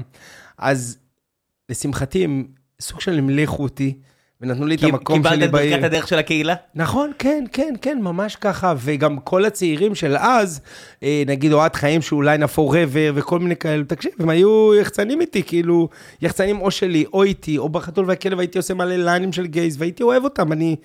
עזוב, אני מספר לך סיפורים, זוועות, מה עברתי איתם. מה? ת, תקשיב, הם... עזוב, זה, זה הסמים שהם עושים, ו... ו... מה, מה ההבדל? מה- מה הנרקוטיקה שונה כל כך? הם עושים, הם, הם דאז, אני לא יודע היום מה קורה, בסדר? אבל הם היו דאז משתמשים בסם שנקרא G. ו-G זה GHB, זה מה שנקרא סם האונס, וסם האונס הזה, G, ביחד עם האלכוהול, גורם לך לבלקאוט, לג'יול מטורף, ואנשים היו מקבלים, שתבין, הייתי מביא על חשבוני חובש שהיה במועדון כל הלילה ליתר ביטחון, כי הייתי, הייתי מפחד. הייתי אומר, בוא'נה, אם אדם נכנס לג'ים, אני לא יודע מה לעשות איתו, אני לא יודע מה, לשטוף לו את הפנים, להרים לו את השיער, להרים לו את הידיים, להרים לו את הראש, מה עושים? הייתי מביא חובש על חשבוני, שיהיה שם, פשוט שיהיה שם, הוא היה מרגיע אותם, מנסה לא לחדר מפחיד. חושך כזה. שאנשים דוחפים לעצמם כימיקלים, אתה בכלל לא יודע מאיפה זה בא, לאיפה זה הולך. אני אומר לך, הייתי עושה להם חדר רגיעה. לא חדר מזגן, התקופה של שוכב. הנייס גיא, שהנייס גיא, עדיין- עדיין יש, אבל שאתה באמת? יש עדיין זה? נראה לי. אבל שאתה יודע, שאנשים אכלו פלאפות כאילו מסמים שמישהו ריסס בסין ומכר פה בקיוסקים. לא-. לא- לא מת מפחד כאילו כבעל מקום? אז תחשוב שלא רק שאני מפחד, אני גם לא יודע איך להגיב לזה, כי בחיים לא עשיתי את זה, אז אני לא יודע איך להגיב, אני לא יודע מה, מה, מה הוא עשה, לא עשה, הוא לא מתקשר. אז, אז הנפילות מתח האלו, אתה יודע, בין אם... בין מה זה- אם זה כל בקהילה- לילה יש מונית ששולחת לאיכילוב?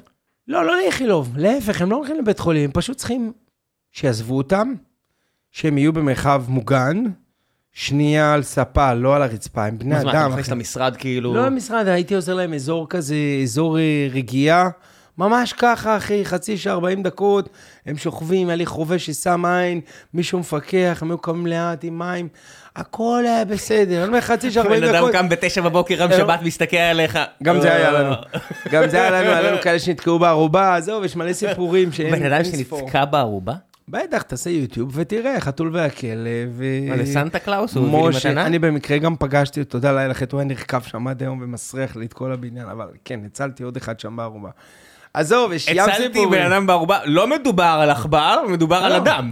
אדם, אדם, אדם, אדם, חילצנו אותו, והכיבוי אש לא רצו לבוא, חשבו שאנחנו מסתלבטים עליהם בשבע בבוקר. אמרו, תקשיבו, יא מסטולי, מה אתם מתקשרים אלינו? כן, כן, אחי. הוא רצה להיכנס לחתול ולא הכניסו אותו, הוא עלה לקומה שנייה, שלישית, ירד דרך הערובה. מאיפה הוא עלה? מהערובה, תעשה גוגל ותראה. אבל אני מנסה לחשוב, לדמיין כאילו את הגיאוגרפיה של המקום. בבקשה. מהמשרד, מהמשרדים ליד. מהגג, מהגג של הבניין, הוא ירד מקומה שלישית, נכנס לערובה של האוורור, וניסה להיכנס דרך דר- אני חושב שזה דרוויניזם. אני חושב שבשלב מסוים יש לנו אחריות כמין. אולי לא לעזור לכולם. אולי לא כל גן חייב להשתכפל, אתה איזה מבין? מזל שמצאתי אותו, אתה מבין? עשינו גם דברים טובים בחיים. אתה גם דברים טובים. איפשהו עכשיו יש ילדים שאומרים, בואנה אבא, כמעט דפקת את העסק, אה? אתה יודע, אה, אני מה זה, אתה כל פעם, אני אומר לך, הילדים שלי בכלל לא חושבים שאני מגניב. זה, אתה תראה שאתה תגיע ברור. לעניין, עכשיו הילדים שלך עוד קטנים. אני אומר לך, הילדים שלי לא חושבים שאני אבא מגניב, ואני אומר להם, תקשיבו, נשבע לכם, אני סופר מגניב, תדעו לכם, אני מגניב. לא, אבא, אתה מביך. עכשיו בוא נדבר על זה. מה ברור? למה ברור? מה אתה חושב שהילדים של אה, מייקל ג'ורדן, או הילדים של סטף קרי, או לא יודע מה, לא חושב שהוא מגניב? אולי הילד של קריסטיאנו רונלדו, הוא אני יכתוב כאפה. אם הוא יגיד אחרת, אבל. כן, אני בטוח שהוא כן. אבל, אה, בן אדם, זה- דינמיקה בין הורים לילדים. כן. אז אני? לא מגניב בבית, וכמעט דפקנו את העסק הרבה פעמים, כמו שאתה אומר, וניצלנו, וחווינו, ו... ו... בוא, אחי, עברנו המון. שחררת כעסים על אנשים שדפקו אותך לאורך השנים, או שאתה עדיין... ברור, מה איזה כסים? פעם הייתי הייטר רציני, מי שלא איתי היה נגדי, ככה היינו... זה השם שיש לך. זה... עדיין? לא יודע, אני שאלתי אנשים שמכירים אותך מפעם, אני אה, יודע, כן, מה הם אמרו? מה אתה? לוחמני. מה הם אמרו? כן, אני לוחמני, כן. זה מה שאמרו. אני לוחמני? לא, אני לא לוחמני, אני פשוט לא אוהב להפסיד. אני לא אוהב להפסיד, אחי. אני אוהב לנצח, אתה יודע שני דברים שונים. לא אוהב להפסיד ואוהב לנצח, שני זה לא אותו דבר? לא. ספר לי. אתה יכול לשחק בונקר, כן. אתה לא רוצה להפסיד, ויש את הממש חשוב לך לנצח, ואז אין בעיה להפסיד, העיקר שאתה תנצח, אתה יודע, אני רוצה לנצח. מה, את הקרב או את המערכה? בעסקים זה נורא ברור לי, זאת אומרת, אתה משחק בונקר, לעומת אני חייב לנצח. רס בן אמו, אני חייב לנצח, בניגוד ל... אני לא רוצה להפסיד. אז זה- בא לביטוי, בנגיד, אז אני חייב כספיות. לנצח. אני חייב לנצח, אני חייב לנצח, ואני גם שונא להפסיד. אתה אומר, אתה בסדר? אומר, זין עליך, אני עוקץ את שניהם. אני כאילו, שניהם. אני... וכן, את- הפוך, אני אגיד את זה באיזושהי... אני אנסח את זה מחדש. במשך שנים אתה מנסה להגיע למשהו, להיות משהו. אה, אם זה בעבודה שלך, אם זה במשפחה שלך, אם זה עם האישיות שלך, נכון? אתה מנסה להגיע לאיזושהי... כולנו רוצים להיות משהו. מיוליוס קיסר ועד היום, כן, כולנו אבל רוצים להיות אתה משהו. רוצה להגיע למשהו עם עצמך. כן. אפילו נקרא לזה להיות מוערך, נכון? בוודאי. שנים אתה עובד, שנים אתה עובד על זה. שאל את מיקי זוהר. ובדרך... כסף, כבוד וכוח, בן אדם. ובדרך, כמה אנשים אומרים לך לא? כמה אנשים מזלזלים, הרוב. כמה אנשים לא מכבדים, הרוב. כמה אנשים כאילו מעליך או ותיקים ממך מנסים להוריד כדי שלא תרים את הראש, לכמה אנשים יש אינטרס שלא תעלה, לכמה אנשים לא מאמינים שתעלה. ואתה, ההוא, אני, הילד ההוא מבאר שבע, מפרדס כץ, יראה להם שהכל טוב, והכל יקרה, ואם אני צריך להיות לוחמני, אני אהיה לוחמני. אבל אני אשיג את מה שאני רוצה, ואני אגיע לאן שאני מתכנן. והיום, שאני טיפה יותר, אני לא יודע אם להגיד את זה, מחובר לעצמי, אז יותר קל לי לפרגן, אני פחות לוחמני. כי אני כבר, שזה- אני כבר קיבל, כאילו אני מקבל את האהבה, מקבל את האהדה, אז יותר כאב לי. זה משהו אחרי הרבה שנים בתל אביב שכמעט שכחתי, אבל עדיין לא, על איך זה שאתה גדל בבאר שבע, מה היחס שלך לתל אביב, זה שאנשים רואים את ישראל הראשונה, השנייה, המקופחים וכל זה, ובתל אביב אתה מזלזל בזה. נכון. על מה אתם מדברים, יא הזויים?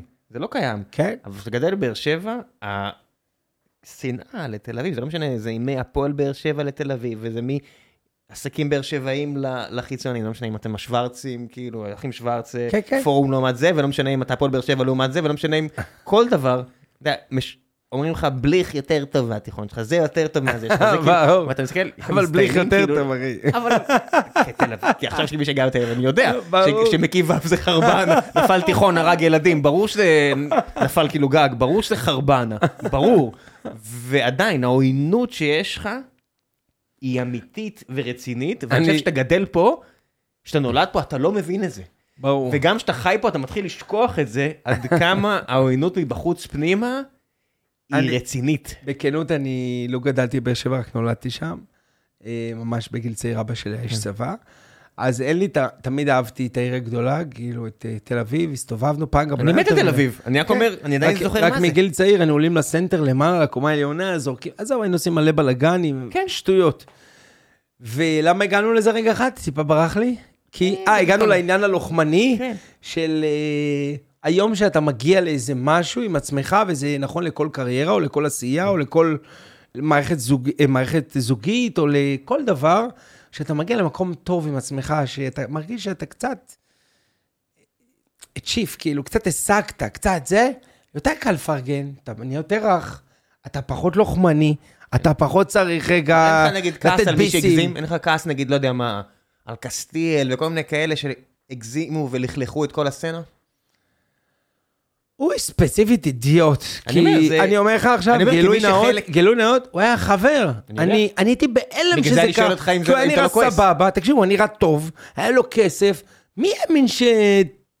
לא, טופש כזה, לא בחייאת. אני לא פסיכולוג, אבל זה נראה לי פסיכוזה, כאילו זה נראה לי של... אבל אף אחד לא ידע שיש לו את הפסיכוזה. לא יודע, תקשיב, הוא היה בא לחתול והכלב, הוא היה סבבה, כמו שאתה אומר, נכנס, וזה וזה וזה וזה וזה. פעם אחת, לא זוכר, איזה כזה... סתם, הוא כזה הרשה לא לעצמו. פסיכופתי, הוא לא? הרשה לעצמו יותר מדי, אומר קיבל ישר איפוס. כאילו? לא, אתה יודע, כאילו, הוא חושב שמגיע לו. הוא קיבל איפוס במקום, כי אצלנו בחתול היה כלל מאוד ברור, לא משנה מי אתה, מה אתה, כמה יש לך או אין לך, כולם שווים, כולם בדרך, כולם ביחד, כאילו, זה היה כמו... זה היה איזה חיבור קוסמי? כזה. איך? עלה לו הפיפי לראש? אני לא יודע מה עלה לו, אבל אחי, זה נפשי. אחי, זה מנטל. לעשות מה שהוא עשה, זה fucking mentally ill, כאילו, זה לא נורמלי. לא, מן הסתם. זה לא נורמלי. לא יודע, אני לא מכיר את הפרטים, אבל לסמם מישהי זה פסיכופתי לגמרי. אבל אתה מבין שאנחנו כחברים, כביכול, לא שיערנו מצב, אמרנו, מה? איך יכול להיות? עכשיו, מה יש לך בראש? מי מסמם? מי שנראה לו טוב, או מי שאין לו, לא יכול להשיג, או שהוא שבור, או שהוא... ובפועל או... זה זה... בפועל זה אנטיתזה הכי גמורה, ואתה אומר, יואו, אתה לא מבין איפה זה בא. ראה ערך אה, דוגמאות מבאר שבע וכולי. מה חסר לאנשים האלה? לא חסר להם כלום, למה הם עושים את זה? אתה מבין, תמיד אתה חושב שמי שעושה את זה, זה מי שאין לו, זה... מסתבר שמי שיש לו הכי הרבה עושה את זה, אתה מבין? וזה הטמטום. כן, כי אתה יודע, שאנשים נופלים על קטנות, וזה לא משנה מי ראשי ממשלות ומטה, ואתה אומר, בואנה, על מה אתה מתלכלך? הביטוי על מה אתה מתלכלך הוא הוא מאוד... אה, אבל אתה לא מדבר על, על קטנות, אתה מדבר פה על שיטה. אבל זה בדיוק הנקודה. אבל שיטה, קסטיה זה שיטה אבל לצערי. זה בדיוק הנקודה. מהרגע וההוא זה שיטה. אבל בגלל זה לא חד פעמי ברח לו. אחי, זה זה fucking מוסר. שיטה. מהרגע שגנבת, בגלל זה נגיד בבנקים, אתה חייב להיות יותר קדוש מהאפיפיור, כי מהרגע שגנבת פעם אחת, זהו, אתה מדרדר. ואתה אומר זה בסדר, הפעם הבאה תהיה הרבה יותר קלה. נכון. ואחריה, אתי אלון style. תשמע, אתה רואה את זה, נגיד יש לי חברים, אה, בלי לציין שמות, שדפקו אותם בעסקים, כאילו בחיי הלילה וכאלה, ושותף אחד התחיל לגנוב. ותמיד זה התחיל לגנוב בקטנה. תמיד זה מתחיל בקטנה. אבל מרגע שלקחת 100 שקל, כי אתה צריך עכשיו 100 שקל, ומה זה משנה?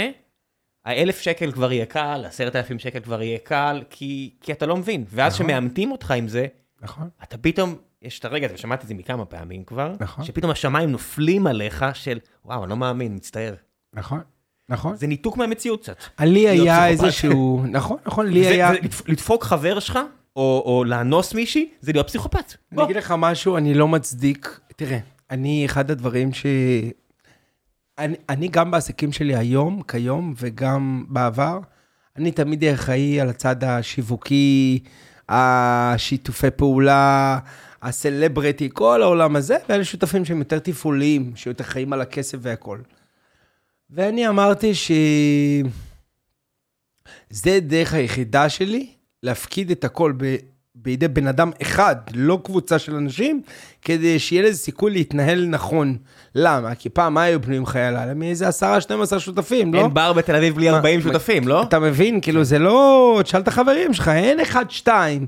ואני אמרתי, הדרך היחידה שלי זה להיות עם שותף אחד, אתה עושה את זה, אני, זה תשחרר אותי. אני לא בונה יותר לגנון הזה, ל-10, 15 שותפים, ואלה עושים ככה, והוא לקח ככה, והוא מתוסכל ככה, והוא גונב ככה, והוא עושה... די, די עם הכאב ראש הזה, מה נראה לכם? יש לי כוח לחרטות האלה? עכשיו, תקשיב, הרוב זה... אה, הכל, הרוב זה חרטא, זה הרוב שמועות, גם לאנשים, אתה יודע, מסטולים, שיכורים, אתה מבין, זה הרבה דיבורים, זה סתם אוויר חם, וזה חלק מהסיבות שקצת שחררתי את החיי לילה, כי, כי זה כבר לא אתגר. אותי. כן, די, כי זה לא- שבעתי. כי זה לא נראה לך מגניב יותר. שבעתי, אחי, נשבע לך, כשסגרתי את החתול, אמרו לי, תגיד, אתה מפגר, יש לך פה עסק פגז, כן. מה אתה סוגר את החתול? אמרתי להם, תקשיבו, אני לא נהנה יותר. נשבע לכם, אני לא נהנה יותר. אני לא נהנה יותר, זה לא מגניב אותי, אני לא מרגיש שאני... אה, בא לי לבוא כאילו, לשבור את הלילה. ואני אוהב גם לגמור דברים בשיא. די, תשחרר אותי, אני לא אוהב שנמוך ו... ו... אתה- מבין, אני לא אוהב שכאילו שכלה. זה קרה לכולם, מ... באמת, אתה יודע, מג'ק קרואק שכותב את בדרכים, ואז עשור אחרי זה באוטובוס מלא בסטלנים, ואנשים מסתכלים עליו בתור הזקן הגמור, שעשר שנים אחורה הוא המגניב, ככה זה. נכון. כולם בסוף נכון. מזדקנים ונשברים ונזרקים הצידה, או שהם פורשים כמו ב class והולכים לעשות את שלהם. אז אני עזבתי את החתול לדעתי ב class. כן. ועזבתי עוד כמה דברים ב class. אני מעדיף שזה יהיה ב class מאשר אני אראה קרקס. כן, אתה, אתה יודע, בעולמות האלה אף אחד לא רואה את זה, נגיד, אתה אתה רואה גם את זה בשנייה נהיה פתט, אתה מבין את זה, אתה כן, רואה את זה בשנייה. בספורט. אתה רואה בספורט בן אדם שכבר לא יכול לעשות את מה שהוא עשה לפני כן, והוא לא מתאמץ. והוא לא כן. אחר. או היא, היא לא יכולה, הוא לא יכול, וזה... אין, אין דבר יותר פתטי ממישהו שכבר לא יכול לקפוץ ועדיין מנסה. אתה מבין? כן. וכולנו יכולים להבין, ברור. כי הפחד הזה ממה עכשיו? אתה יודע, מה אומר אליקסון? הפועל באר שבע כתב ספר, והוא אומר את זה כמו גבר, הוא אומר, פרשתי, כי נפצעתי, כי לא הצלחתי, ואני אומר, מה אני עושה עם החיים שלי עכשיו, כאילו? איזה חבר אמר לי אתמול, מיילי, תקשיב, אם אתה אחרי גיל 50, וקמת בבוקר ולא כואב לך כלום, תגיד תודה. סימן שאתה מת. לא, תגיד תודה, מדה פאקר, תגיד כן, תודה, עזוב אותי. לכולם קר, לכולם כואב משהו, כל הגוף נכון. כואב, משהו כואב. קמתי היום בצוואר, כל לא, הזמן כי זה כואב כבר לך גיל שאם משהו. אתה מתאמן, אה, כבר מתחיל לכאוב לך. אחי, תקשיב, לא. התיכוניסטים איבדו אותנו מזמן, החבר'ה הצעירים. שיזדיינו, הכל טוב. כי אנחנו מדברים לא, איתם אתה לא על מבין, זה- זקנה. דור אחר. על זקנה ועל, אה, אנשים מתעניינים בהכל, אנשים תמיד אהבו לקרוא, הרי מה יותר רומנטי מהשבורים? הרי איך הגענו למצב שכאנושות, כל כך הרבה אה, גיבורי רוק. וכאלה, מגבריאל בלחסן אהובי, זיכרונו לברכה, ועד קורט קוביין, בואנה, זה האנשים הכי כאילו שבורים בחברה, ואתה מהלל אותם. כי היצירה שלהם הייתה... אבל זה שני הצדדים של המטבע. יאללה, בוא נעשה קצת שאלות מן הקהל שחיכו לך. אה, ונעוף לדיי ג'וב. אור אזולאי, ממה שאני זוכר, הקסם הגדול בחתול והכלב היה מתירנות גבוהה יותר לדברים כמו סמים קשים, קוקאין, מיניות, בכל צורה אפשרית. האם זה פשוט קרה ככה טבעית, כי הקהל שהגיע היה כזה, או שזה תוכנן להיות מקום כזה? אני אגיד את זה בעדינות, זה הונדס להיות כזה. זה- זה בעדינות. זה הונדס כי מה שאנחנו מוכרים זאת חוויה. זה מה שאנחנו מוכרים בעסקים שלנו, חוויית, חוויית המשתמש. היום קוראים לזה, יש לזה שמות, user experience. נכון? user experience, וזה מתחיל בתאורה, זה נגמר במגשי נרוסטה בשירותים, זה ממשיך באיפה אתה כן מהיר, מה אתה לא מהיר, מה העוצמה של הסאונד, איך זה נשמע, מה אתה רואה, והשקענו בזה הרבה זמן ומחשבה לייצר את ההנדסת חוויה, את ה-user experience שלנו, וזה מה שהביא את הסליזיות ואת, ה, ואת הכל ביחד, והשקענו בזה ימים כלילות, מהריח ועד ה... הכל, אני אומר לך, לפרטי פרטים, ואני יודע שזה שם הזוי, השקענו בזה המון זמן, קצת הקדמנו את זמננו, בוא נגיד ככה, למזל איזה שותף דוד טור, שהוא גאון הדור, והוא זרם על כל השטויות שהיה לנו, והוא פשוט גאון הדור. עזור אזולאי, אני מקווה שעניתי. שלו אה, שואל, המעבר מקלאבים לפסטיבלים, זה משהו שתוכנן מראש או שככה יצא? אה, זה טרנד שקרה בכל העולם. אה, אני כל הזמן מסתובב בעולם, מסיבות, מועדונים, פסטיבלים, תמיד אוהב לדבר עם הבוקרים, לשמוע רגע אחת מה קורה, מי הדיג'ים יותר נחשבים, מה עכשיו הולך, מה הולך להיות שנה הבאה. והתחלתי לארח את המגמה הזאת. בגלל זה גם כשהתחלתי לארח את המגמה הזאת והתחלתי להבין שהיא הולכת לשם, אז היה לי כוח גם, קודם אמרתי, עזבתי בשיא את החתול. אחי, זה לא עזבתי בשיא את החתול, פשוט המשכתי לדבר הבא, שקלטתי שהוא הולך להיות הדבר הבא. כי שים לב, זה בכל העולם. אז אני רכבתי על טרנד, ועכשיו אני כבר חושב שאני יודע כבר מה הטרנד הבא. בסדר? אז אני, אני, ואני לא הולך להגיד אותו. אוזניים לכותל. ברור, לא, לא יקרה. Okay. אוקיי. אבל אני כבר חושב שאני מבין מה הטרנד הבא. דרך אגב, גם חופי הים מבחינתי, היו הטרנד הבא. תראה מה קורה, יש לי איזה כמה חופי ים. אחי, תראה מה קורה במיקונוס, איביזה, כולם חופי ים, ב beach club, זה מה שקורה בעולם. אני כל הזמן I'm seeking for trends, כאילו, אני כל הזמן מסתכל מה הטרנדים הבאים ומנסה להביא אותם. יש לי חברת משפיענים, כי זה הטרנד של משפיענים, ואני מנסה כל הזמן להדביק את הקצב לגבי מה שקורה. אז, אז זה לא קרה במקרה. זה חלק ממגמה גדולה, ואני חלק מהמגמה הזאת, לטוב ולרע. הפסטיבל בעתלית, במבצר הזה של השייטת, יאללה. אני עשיתי בשוני, אני עשיתי בשוני לפני הרבה שנים, ברי סחרוב ואינפקטד מאשרום. זה בכלל דברים שיש לך, אתה יודע, שחבר'ה מוכשרים מביאים בראש גם שמזמן כבר לא ילדים. כן, כן. עכשיו, היה מפורטס בן פאקינג 70, אתה קולט כאילו? כן, כן. כן, יהודה עדר היה אמור להיות פה אתמול, ובריזלי יגיע עוד שבועיים, דחינו קצת. ואתה יודע, באמת לראות, לשמוע את זה מהזווית שלו, כאילו, איך זה... וואו. אתה מנגן עם רמי פורטיס בשנות ה-70-80, לא יודע, ואיך זה עכשיו, כאילו. יאללה, בוא נעשה עוד שאלה שתיים ונסיים.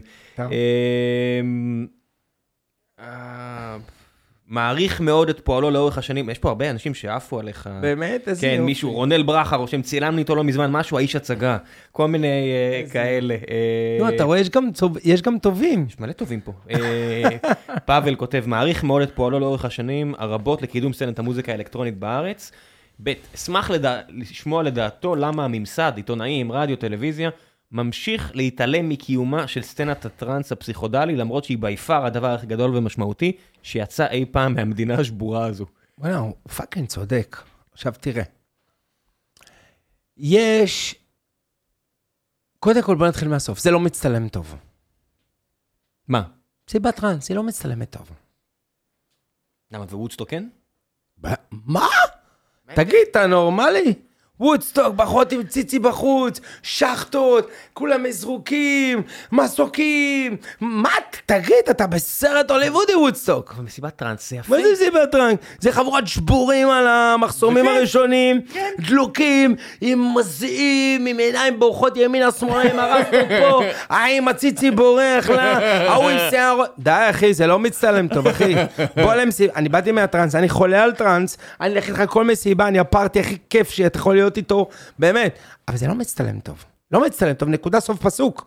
ולצערי, אין מבוגר אחראי במסיבות טראנס. זאת אומרת, אין, לא הצליחו לייצר אה, סדירת ניהול אבא ואימא לדבר הזה. אתה מבין מה אני אומר? וכשהמשטרה והממסד לא מרגישים שהם תופסים בשליטה, וואלה, הם משחררים. אף אחד לא רוצה לראות מישהי מתה במסיבה. ומתו. ומתה. ואף אחד לא רוצה לראות אנשים על LSD, אחי, תקשיב, במועדונים וכל החרא הזה, זה שעתיים שלוש, יאללה, נגמר הסיפור.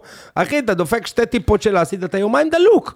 מי רוצה את הדבר הזה, אחי? תגיד לי מה, מה אתה... כן, בגלל זה אני אומר, יום אחד נגיד יהיה פה אה, לגיליזציה של סמים קלים על, על אמת, כמו שצריך, כמו שבמילא יהיה, וזה חודשיים שמדינת ישראל תהיה מפורקת, כי כולם יאכלו צ'יבוצ'ו, או לא יודע מה, והסתובבו פה, צ'אנגות, הסתובבו פה, יגידו, אחי, מתי זה יורד? אז, אז יפה, אז אחי, תחשוב עכשיו, עכשיו, משהו בטווח קצר, כשאני אומר לא מצטלם טוב, זה לא נתפס טוב. אחי, אתה נכנס למועדון פסטיבל, יאללה, 4, 5, 6 שעות נגמר, אתה נכנס למסיבת טבע, מהשקיעה עד למחרת זריחה ועוד שעתיים, יאללה. ועדיין, כשחבר חוזר למסיבת טבע, אני רואה אותו מואר, אני רואה אותו כאילו, הוא בן אדם אחר. אני אמרתי שוב, אני מת על מסיבות טבע. הכי כיף בעולם, אין, להשתחרר אמיתי זה מסיבת טבע, אבל זה לא מצטלם טוב.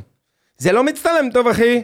אי אפשר להכניס היגיון לבלגן הזה שקורה שם. ל- תקשיב, אני הייתי בבום פסטיבל בשנת 99, ב-2000, 2001. אחי, הייתי ברנבו סרפנט בשנת 2000 באוסטרליה. הייתי אומרים ב- את זה בזמן שהבום עכשיו, עכשיו, עכשיו, עכשיו, אחי, אנשים טסו במקומות לבום. הזויים ש- שפדרו העיוור ניגן, אחי, דברים, דברים שבורים. זה גם המקום היחידי באמת.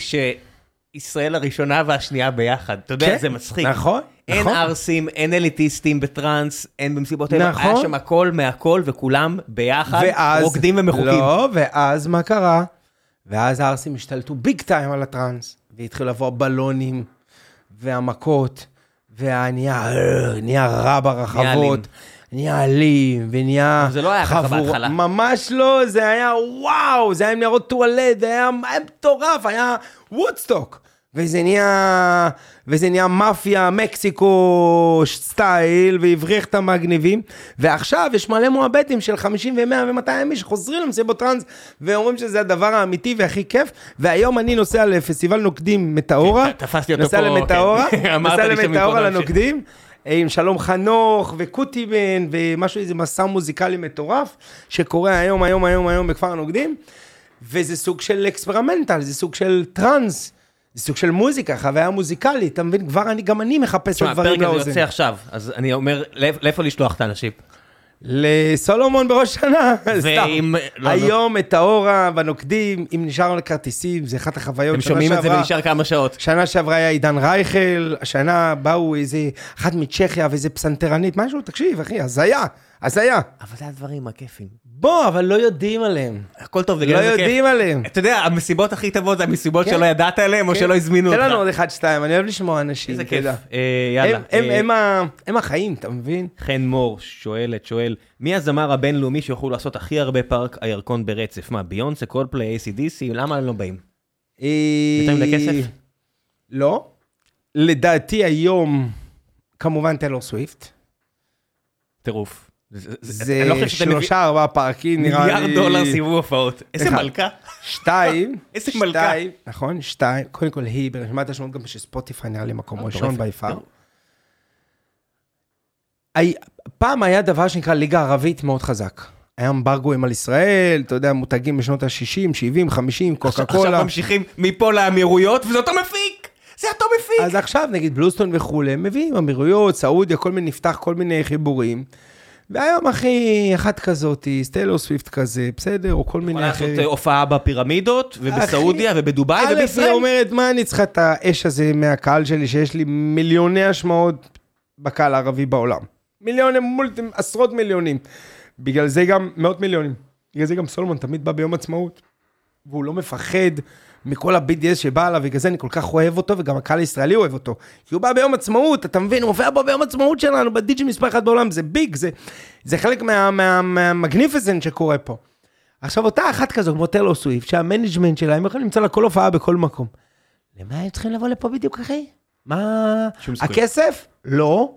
מה, אלא אם יש איזה חיבור יהודי, אישי, אינטרסי, חלק מטור. בוא אחי, זה fucking סיכוי. טיילור סוויפט, מי. אנחנו? יש. לנו פשוט חשיבות עצמית כזאת גבוהה. לא, אין לנו, הנרטיב שלנו, של העם הנבחר. עובד רק עלינו. אף אחד לא... לא תדעו, עוד לא. אחד. אף אחד לא ישאל את זה ברצינות, חכה. אה, מה הסיכוי שזה יקרה, נניח, אה, ש... אז הוא אומר, קולדפליי לא יגיעו, כי הסולן הציב אה, תנאי שיהיו 50% מהקהל פלסטינים. איזה מישהו גדול ממש כן יכול להגיע. מגיעים אבל גדולים. זה בדיוק הנקודה, זה אחד הדי-ג'ים הכי גדולים בעולם. כן, מגיעים גדולים. ואפרופו הקולדפליי,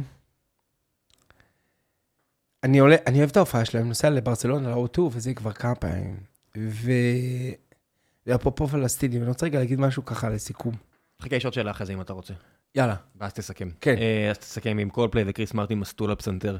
בדיוק. זה הופעות הזיה, אתה אומר, אחי, לפחות- תגיע בלי איזה אפט התווים. אבל כולם שרים, אז אף אחד לא שם לב. נכון. אה, באמת כיף. ארכדי ולא מבטיח להיות בשיא. בוטמן. לא, ממש לא. אה, שמע, זה עם ילדה בת 18, זה לא ילד. זה, ילדה שלו וגווינית פלטרו היא בת 18 כבר, זה לא צחוק. אפל. אה, אני נתקל מדי פעם בפרקטיקה של משטרת ישראל שבה היא סוגרת מנהלית מועדון שאירע בו אירוע אלימות או סמים. גם אם אין שום טענה שלצוות המועדון היה יד בדבר. מה זה החרא הזה? איך הצלחת להתמודד עם הפרקטיקה הזו? טוב, אתה יודע מה זה גם מתחבר. תקשיב, זה גם קודם אמרתי לך, זה לא מצלם טוב. למשטרת תל אביב, משטרת ישראל, יש תפיסה אחת. כל עוד אתה מנהל את העניינים שלך בצורה טובה, אני נותן לך. אתה מפסיק לנהל אותה בצורה טובה, אני לוקח את העניינים חוץ מהציבור הערבי, שם זה לא עובד, גם אם אתה לא מנהל, אנחנו לא באים. הם לא באים ולא מנהלים. כן, רק, אנחנו מדברים רק על ערים יהודיות, עכשיו- במקרה ואתם... עכשיו אני. אתן לך הסבר קליל ומהיר. אם אתה בא ומנהל מועדון בצורה בטיחותית נכונה, ואני לא יודע אם אתה יודע, אבל אני זה ששינה את החוק של במקום מטר לאדם, 0.75 לאדם, אחי, כנסת, שנים, מלחמות, חלפו לי ממשלות וכולי. אם הממשלה באה וקולטת שהיא מדברת עם חבורת מסטולים שלא יודעים מה הם עושים, נגמר להם הסרט. אם קולטים שיש עם מי לדבר ויש פה center והם שומרים על ביטחון המבלים, יש איזשהו דו-שיח בין הדברים. לך אני אומר, אחי, ואני אומר עוד פעם, מנהלי זו מילה ענקית מכובסת ל... בטיחות, סמים, מידע מודיעיני, זה, זה סל של טענות שיושבים בתוך דבר שנקרא מנהלי, בניסיון שלי. אני הלכתי לבית משפט עליון, נראה לי היחיד שהגיע לבג... אחי, לבית משפט עליון לצדק. על החתול והכלב, המשטרה שמה לי סעיף 17 לחוק, תסתכלו בגוגל, ארכדי, ארכדי שאל את זה. ניסו לסגור אותי על צו מנהלי, סעיף 17 לחוק, אני הלכתי לבית משפט עליון ואני ניצחתי, ואחר כך גם את הבלוק ניסו לפת... מה זה 17? לסגור. סעיף 17 לחוק, שאומר שעל מנהלי יכולים לסגור אותי לצמיתות. אחי, זה המפעל חיים שלי, אתה רוצה לסגור אותי? דרך אגב, זה חלק מה שהגדיל את החתול להיות די- אה, אגדה. כי כל הכוחות שהפעילו עלינו לא הצליחו לסגור אותנו, אתה מבין? זה מטורף, כאילו. ו- ו- וניסו לסגור אותנו, לסגור, לסגור, כמו שאומר מנהלית. אחי, נלחמנו עם ברות, עם בקשה לרשות ערעור, ולא הצליחו לסגור אותנו. גם את הבלוק ניסו לסגור, ולא הצליחו לסגור. וזו מלחמה שלא נגמרת, אבל שתינו יודעים, אחי, שלא תמיד הכנסנו מה שמותר בכמות קהל. וקצת העלמנו עין ממה שהיה. אתה מבין? בוא, גם אנחנו לא איזה סט תמים, אתה מבין מה אני אומר? אני לא רוצה להצטדק. אז בוא, החתול והעכבר הזה, כולם משחקים בו, רק בסוף כולם צריכים להגיע לגמר בריאים, שלמים, מחויכים ומאושרים, ותודה רבה שהזמנת אותי. תודה רבה. שיהיה המון המון בהצלחה, ודש לשלום. ביי.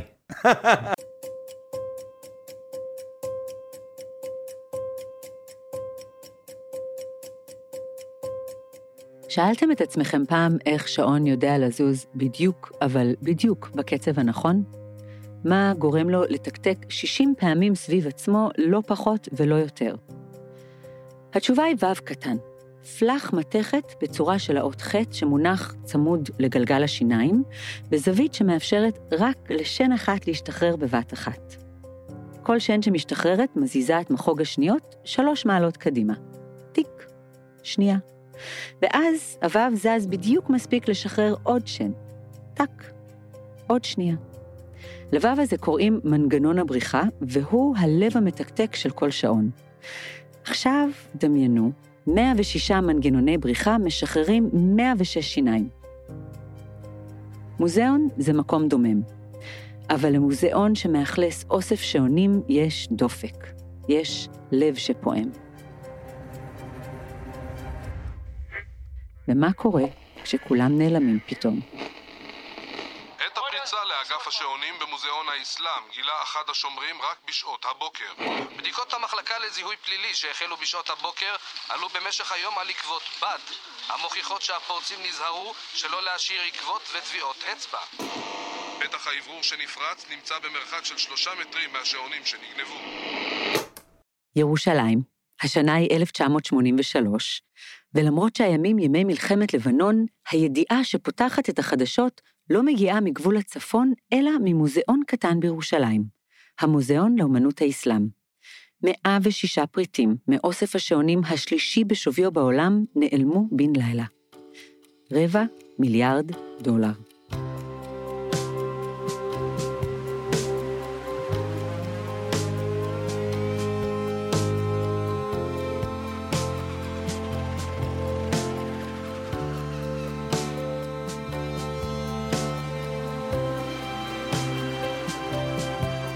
אני שפרה קורנפלד, וזה שוד השעונים הגדול במוזיאון האסלאם.